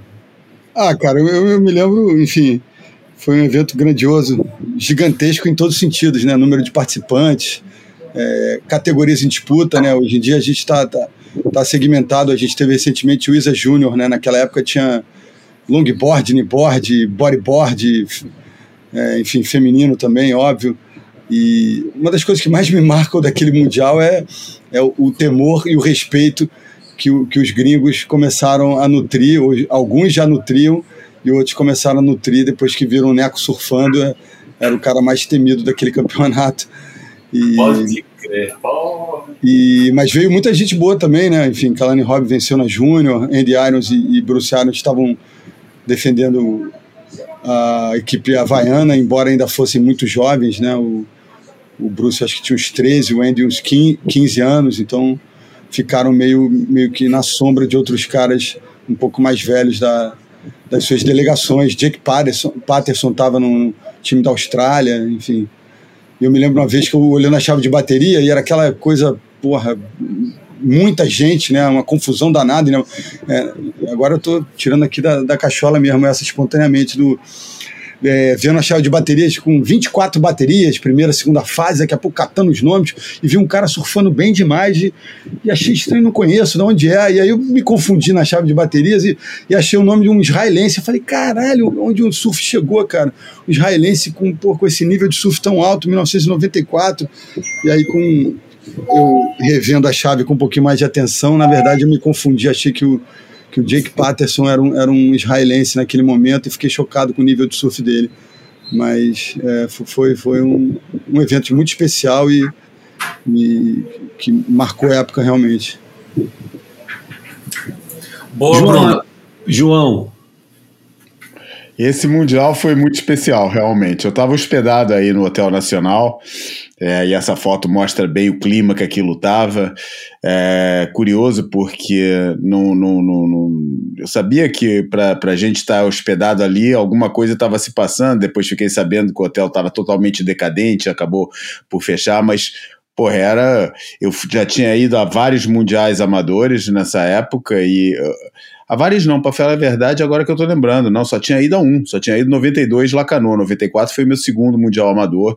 Pô, e as condições que a gente foi recebido no Rio de Janeiro eram incomparáveis com Lacanô. Curiosamente, na matéria do, do na matéria da Surf Session, a revista francesa, eles xingaram muito os brasileiros, cara. Muito. E, e disseram que as condições eram péssimas. Porra, eu fui, eu fiquei hospedado lá pelos franceses em 92. Pô, as condições eram infinitamente piores, não tinha a menor comparação, é, tanto a nível da, da, estrutura de café da manhã, pô, a gente recebia, é, todo dia a gente almoçava ou no Porcão ou na no, outra churrascaria casca grossa que tinha lá, pô, charter, o te, charter de, de, de, ônibus o tempo inteiro para ligar, de, de, da, ligar o Hotel Nacional é, com o meio da barra, e, e foi pô, um show de organização é, esse ano.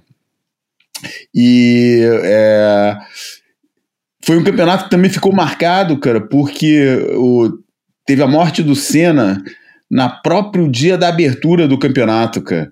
E eu lembro do Neco o Neco escrevia é, umas linhas, uns versos, e ele escreveu uns versos para o Senna, e, e, a seleção brasileira toda usando faixa preta no, no, no braço, em sinal de luto, e a, aquela morte assombrou muito o momento. Por outro lado, a gente estava vendo um outro ídolo nascendo, né?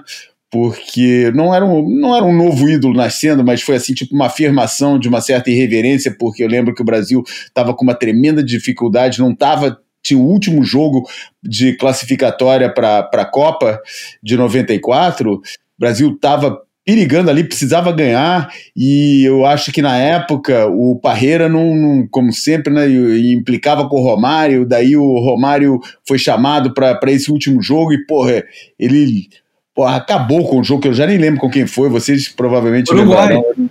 Uruguai, Uruguai, Uruguai, né? Pois é. E então tinha tudo isso misturado, cara. Foi, foi um momento muito legal de ver o mundo realmente aterrizar no Brasil daquele jeito, cara. E é o que o Bruno falou, cara. Eles ali, eles estavam com outra postura relativamente ao surf brasileiro os mais inteligentes, os mais perspicazes, provavelmente estavam intuindo que alguma coisa estava se formando ali, e eles, mesmo que não entendessem direito o que, que era, estavam sentindo que tava, o, o, o gigante estava acordando. É, e, e, e, pô, e aquele Hotel Nacional estava tava um absurdo, né, cara? Tava muito engraçado, cara. Era surfista para tudo quanto é lado, prancha para tudo quanto é lado. Teve um dia que eu até estava surfando lá na frente, né? Lá no canto de São Conrado, estava surfando e tava o, o Pedro Miller e o Guilherme Gross. Daí eu chamei os caras para tomar café da manhã. Fala, porra, sai do mar, pô, vamos tomar café da manhã lá no hotel. Porra, mas a gente não tá aí. Pô, você acha que os caras mais, mais dois surfistas, cara? Os caras não vão nem perceber, cara. E assim foi. E eles foram lá tomar algo todo molhado, com o calção pingando, e ainda foram tomar o café da manhã, que era aquele café da manhã suntuoso de hotel de cinco estrelas. Foi um campeonato bem especial, bem legal e que marcou, além desses nomes todos que o Bruno listou aí, que estavam que, que lá Curiosamente, não teve assim nenhum. É, os vencedores da, da, categoria foi o Sasha Stoker na, na, na Open, é, de quem nunca mais se ouviu falar, um cara que nunca teve uma, uma projeção muito grande. E na Júnior, quem que foi que ganhou, Bruno? Na Júnior? Luke Hitchens. Luke Hitchens. Kalani. Kalani foi o Hitchens em segundo, Neco em terceiro e Corey Lopes em quarto. Ah, é verdade. É isso mesmo, é isso mesmo. Pô, no meio disso tudo, a seleção portuguesa teve uma bela atuação, foi uma, foi uma, deu uma bela subida. João Antunes ficou em sexto lugar da geral na Open, que foi um ótimo resultado também. E, porra, eu lembro que foi muito legal, porque foi assim um foi o meu primeiro regresso ao Rio de Janeiro depois de, de, de sair do, do, do, de ir embora, né? Dez anos depois, eu saí em 84 e, e, e, e esse foi meu primeiro regresso ao Rio. E, pô, e lembro de levar o, o, o, Tinha lá uma galera que, a gente, que eu já conhecia do, dos campeonatos europeus e tal, uns irlandeses que eu era muito amigo, sempre me dei muito bem com os irlandeses. Aliás, eu acho que eu nasci no lugar errado, acho que na verdade eu sou irlandês, adoro a Irlanda e adoro tudo que tem a ver com a Irlanda, adoro a música da Irlanda, a cultura da Irlanda, a paisagem da Irlanda, enfim. E levei esses meus amigos irlandeses na cachoeira lá do Horto, cara. Pô, o cara ficou muito agradecido, cara, que foi uma experiência que ninguém mais é, teve na seleção dele, porque né, eu pegava a galera e levava a galera para os lugares que eu conhecia, os lugares da minha juventude, da minha adolescência, né? E, pô, eu proporcionei para todo mundo a, a, a, a proporcionei para todo mundo uma experiência que, que não seria normal se eles terem sem, sem se não tivessem com alguém que, que conhecesse, né? Pô, daí mostrei até um dia inventei que eu levar eles para subir a, a a Pedra da Gávea, daí até fomos no comecinho ali da rampa, daí postei como é que era para combinar no dia seguinte, daí os caras animaram, daí ninguém foi. Mas fui com uns na Pedra Bonita, é, enfim, fiquei meio de jornalista, meio de cicerone, meio de... Pô, e foi uma festa absurda, né? O campeonato todo dia tinha festa, cara. Eu sei que eu chegava na praia, cara, e via Tony Fleury, é, Sebastian, os caras olhando para mim falando, porra, que hora para chegar na praia. e eu, porra, tá tranquilo, cara, não tem problema não. Juventude, juventude. Aí, Exato. Fazer um parênteses desnecessário. O que você falou da Irlanda?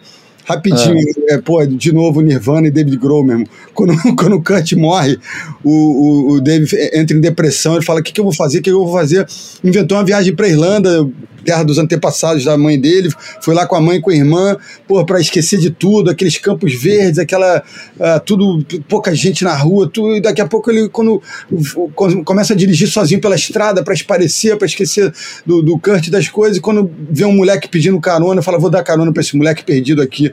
Aí quando o moleque vai entrar no carro, ele olha o moleque com a camisa do, do Nirvana, brother, ele acelera o carro, abandona o moleque na estrada, volta, volta para os Estados Unidos e fala, chega de depressão, agora eu tenho que criar, é, reagir e tocar minha vida.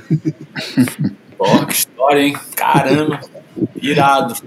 Do João também, do João e do Bruno, porra. Vocês são casca grossa. Irado, irmão, porra. Olha aí, 94 acho que eu herdei do, do, do Marcão, meu irmão, amizade com o Júlio, cara, porque eles viajaram juntos em 93.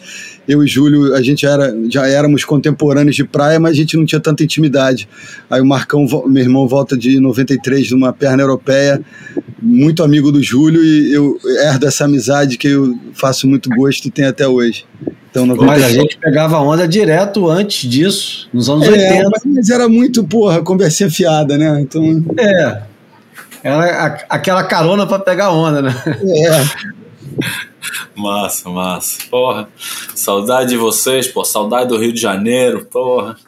Em breve eu volto. Se Deus Você quiser. não veio, né, no Mundial de 94? Eu não vim, eu não vim. É, não me lembro o que aconteceu, acho que estava tendo um problema aqui, a, a associação aqui, a FECA Surf, era, acho que era o Bira, tá? E o Bira não me curtia. Mas enfim, todos os campeonatos anteriores que foi 90, 91, 92, 93, que eram os brasileiros Ciclone Company, o Valério mandava o convite né, para a FECA Surf e falava, mas o Valério falava, ó, oh, são dois juízes da FECA Surf, mas um eu já escolhi, é o Décio. Ele sempre me mandava, aí o Miltinho Axman mandava uma passagem, porque a associação ia no ônibus, eles não... Enfim, existia muita política naquela época. E o Bira não, não curtia o Renato Ickel, nem o Xande, nem eu, nem enfim. Existia muita. Hoje em dia isso tudo passou. Né? Encontro o Bira de boa, não tenho nada contra essa turma, não tenho nada contra ninguém, na verdade. É, aquela época era uma, uma questão de quem era o presidente da FECASURF, existia muita política, ainda existe, eu acredito, mas eu não participo mais disso. Então, para mim, todo mundo é todo mundo é igual, enfim, mas eu curto os meus amigos, né? Vocês, o Júlio sempre foi um cara que eu, pô, respeitei porque eu considero não somente um bom surfista, mas um cara extremamente inteligente e uma, né, usando a, o adjetivo que o João falou ainda há pouco, é um cara extremamente perspicaz e com senso de humor enorme. Então eu sou fã de vocês, o Bruno e, e o irmão dele. É, né, já me lembro de chegar no, lá em Bituba, encontrar eles com o Bocão. Naquela época eu estava casado aqui com uma mulher eu, e o Taylor e o Kelly vinham para cá e me ligavam para ficar em casa, porque ninguém pedia foto, nem assim, enfim. Então a gente encontrava lá em Bituba.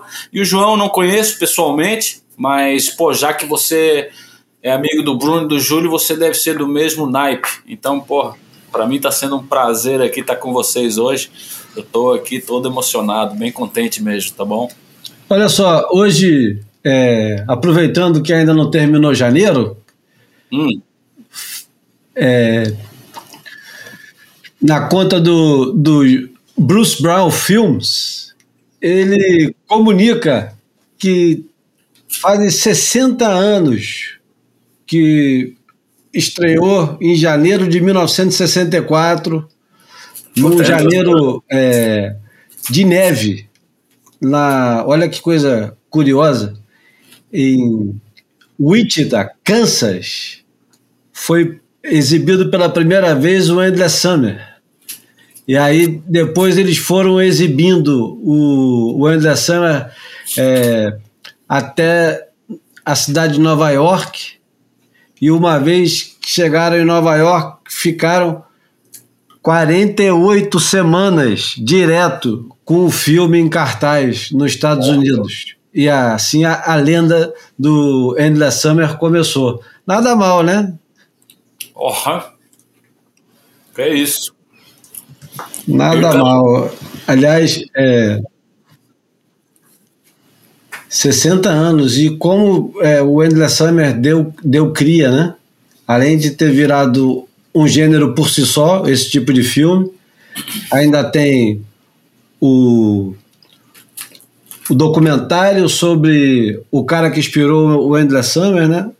The Buff of Endless Summer, que é inspirado na vida do Dick Metz. Tem o Endless Summer 2, tem a vida do Bruce Brown, a Life of Endless Summers, que o, o Dana Brown fez. Enfim, esse é, é um filme que resiste e resiste bem. Pô, deixa eu te contar então. Quando eu fui morar lá em Auckland, na Nova Zelândia, com o Marcelo, o cara que aparece no filme, na, quando eles chegam na Nova Zelândia, o Coroa, que era o dono, e no ano 2000 ele era o dono da Warner Bros. New Zealand. E o cara ia tomar café todo dia lá no rato. E o cara chegava, Marcelo, where's Décio? Aí eu tava lá lavando louça no início e falou: Décio, sai daí, vai lá e senta lá que ele quer conversar contigo, porque você começa, você fala inglês e tal. E eu sentava e ele ficava me contando umas histórias, cara. Pô, bizarro. Então, pô, você lembrou agora, eu lembrei desse cara, um coroa de cabelo branco, chegava, estacionava o Land Rover dele ali na frente do coffee shop e, pô, ele chegava ali, me chamava para me sentar e conversar com ele, porque eu falava inglês, como eles, enfim. Então, pô, que memória boa essa, hein, do Endless Summer, que, querendo ou não, a primeira vez que a gente, eu, quando eu vi aquilo ali, eu, pô, fiz a mesma coisa, eu vi umas três vezes seguida, eu, eu tinha, ah, tinha conseguido, e, pô, que filme, né? Marcou uma época mesmo. Imagina né, quando foi lançado, quando eu tava. Não era, nem era nascido, né? Foi 64, é isso, Júlio? 64. 64, caramba, eu nasci um ano depois, o cara já estava lá pegando onda. Jesus. É isso. Mas olha só, nós vamos falar ainda de, de Lisa e Carissa. Porra, eu acho que a gente vai pra porta agora, porque. Ah, é, já, já tá tamo, tarde. Já estamos no limite de tempo e a Carissa Amor que, que nos desculpe, a Lisa Anderson também, mas fica pra semana que vem. É até bom.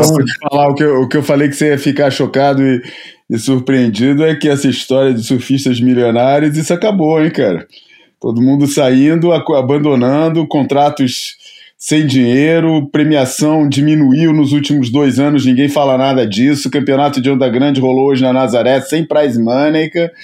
É, essa história do surf milionário de competição tá, tá, tá distante a realidade, cara. Bem pelo contrário, aliás, isso é um tema que Não a gente tem ia falar. prize money? Não tem Hein? prize money, é? Não, se o, campeonato Onda Grande não tem prize money, cara. O Gary Lineker já tinha avisado isso, que o campeonato ia re- regressar sem prize money, sem grana. Cara. Olha só. Então isso, isso aí, João, isso aí prova que realmente eu tô por fora mesmo de World Surf League, de tudo, hein? Putz, esse laranja aí que o Júlio chamou, pô. Só pra Todo falar de história de 30 anos atrás mesmo. Olha, galera, eu vou, eu, vou, eu vou me despedir aqui de vocês, que eu tenho que sair agora aqui, rapidinho. Quero deixar só um abraço pro Décio, obrigado pela tua participação, prazer te conhecer assim à distância e sem rosto, mas é, é um prazer de todo jeito.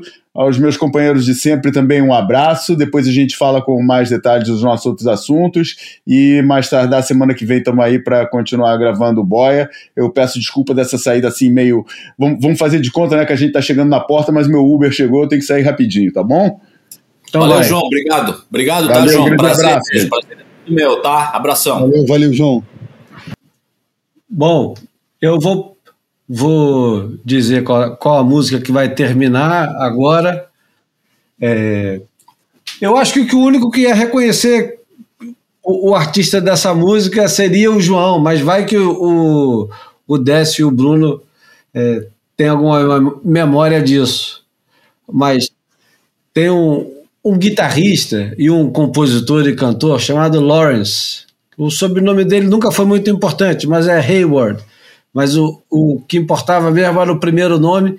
E ele era um artista da gravadora inglesa 4AD e tinha um, uma, um projeto de uma banda chamada Felt, que tem alguns dos melhores discos dos anos Sacanagem, 80. vai botar Felt logo agora que eu não vou participar? Porra, sacanagem. Não, vai. eu vou botar Abraço Felt. aí, tchau. Eu não Bora. vou botar Valeu, Felt. Bruno. Ó, o João. Ah, Eu vou botar o, o, o projeto que. O projeto novo dele, que é Mozart State. E, porra, o, o nome do disco é engraçado pra cacete. É, nem vou ousar falar o nome do disco, mas eu vou dizer o nome da música. Que o nome da música é muito. Aliás, a banda é, é extremamente bem-humorada. O nome da música chama Relative Poverty e o, e o, o videoclipe é ótimo. E o Lawrence é um, um daqueles é, criadores de música que se recusa a, a sair de cena, está sempre se reinventando. Já teve, sei lá, dois, três projetos, participou de discos maravilhosos, não só como guitarrista, mas como compositor. E, bom, para terminar, o, esse boia num tom bem humorado, vamos de Relative Poverty. Obrigado, Décio, pela companhia e pelo papo. Obrigado, Júlia. Obrigado a você, obrigado ao Bruno, obrigado ao João. Foi ótimo estar aqui com vocês, tá? É um prazer, tá? Muito obrigado mesmo. Muito respeito por vocês. Love you guys. Valeu, Brunão. Valeu, valeu, Júlio. Valeu, Décio. Valeu, amigos, amigas, ouvintes. Até semana que vem. Abraço forte. Então vamos com Mozart State, com Relative Poverty. Se vê que eu estou até caprichando no meu inglês hoje, hein? Isso! Para não passar vergonha com o Décio, que é Ah, professor. para! Para com isso. Tamo Vamos lá. junto, irmão. Obrigado. Até terça-feira que vem.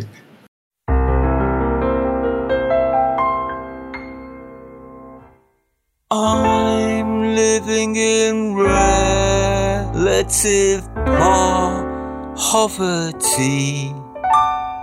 I'm living on a tenner a day. Goodness gracious, a tenner a day.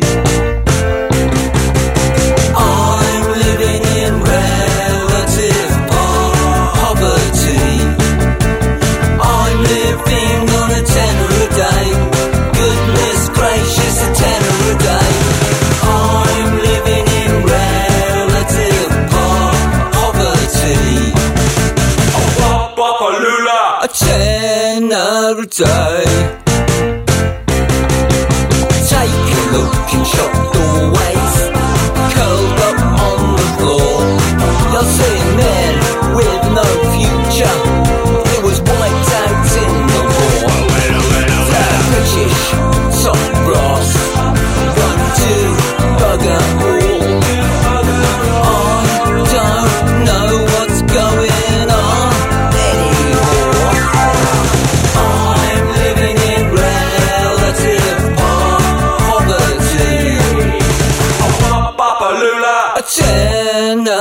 die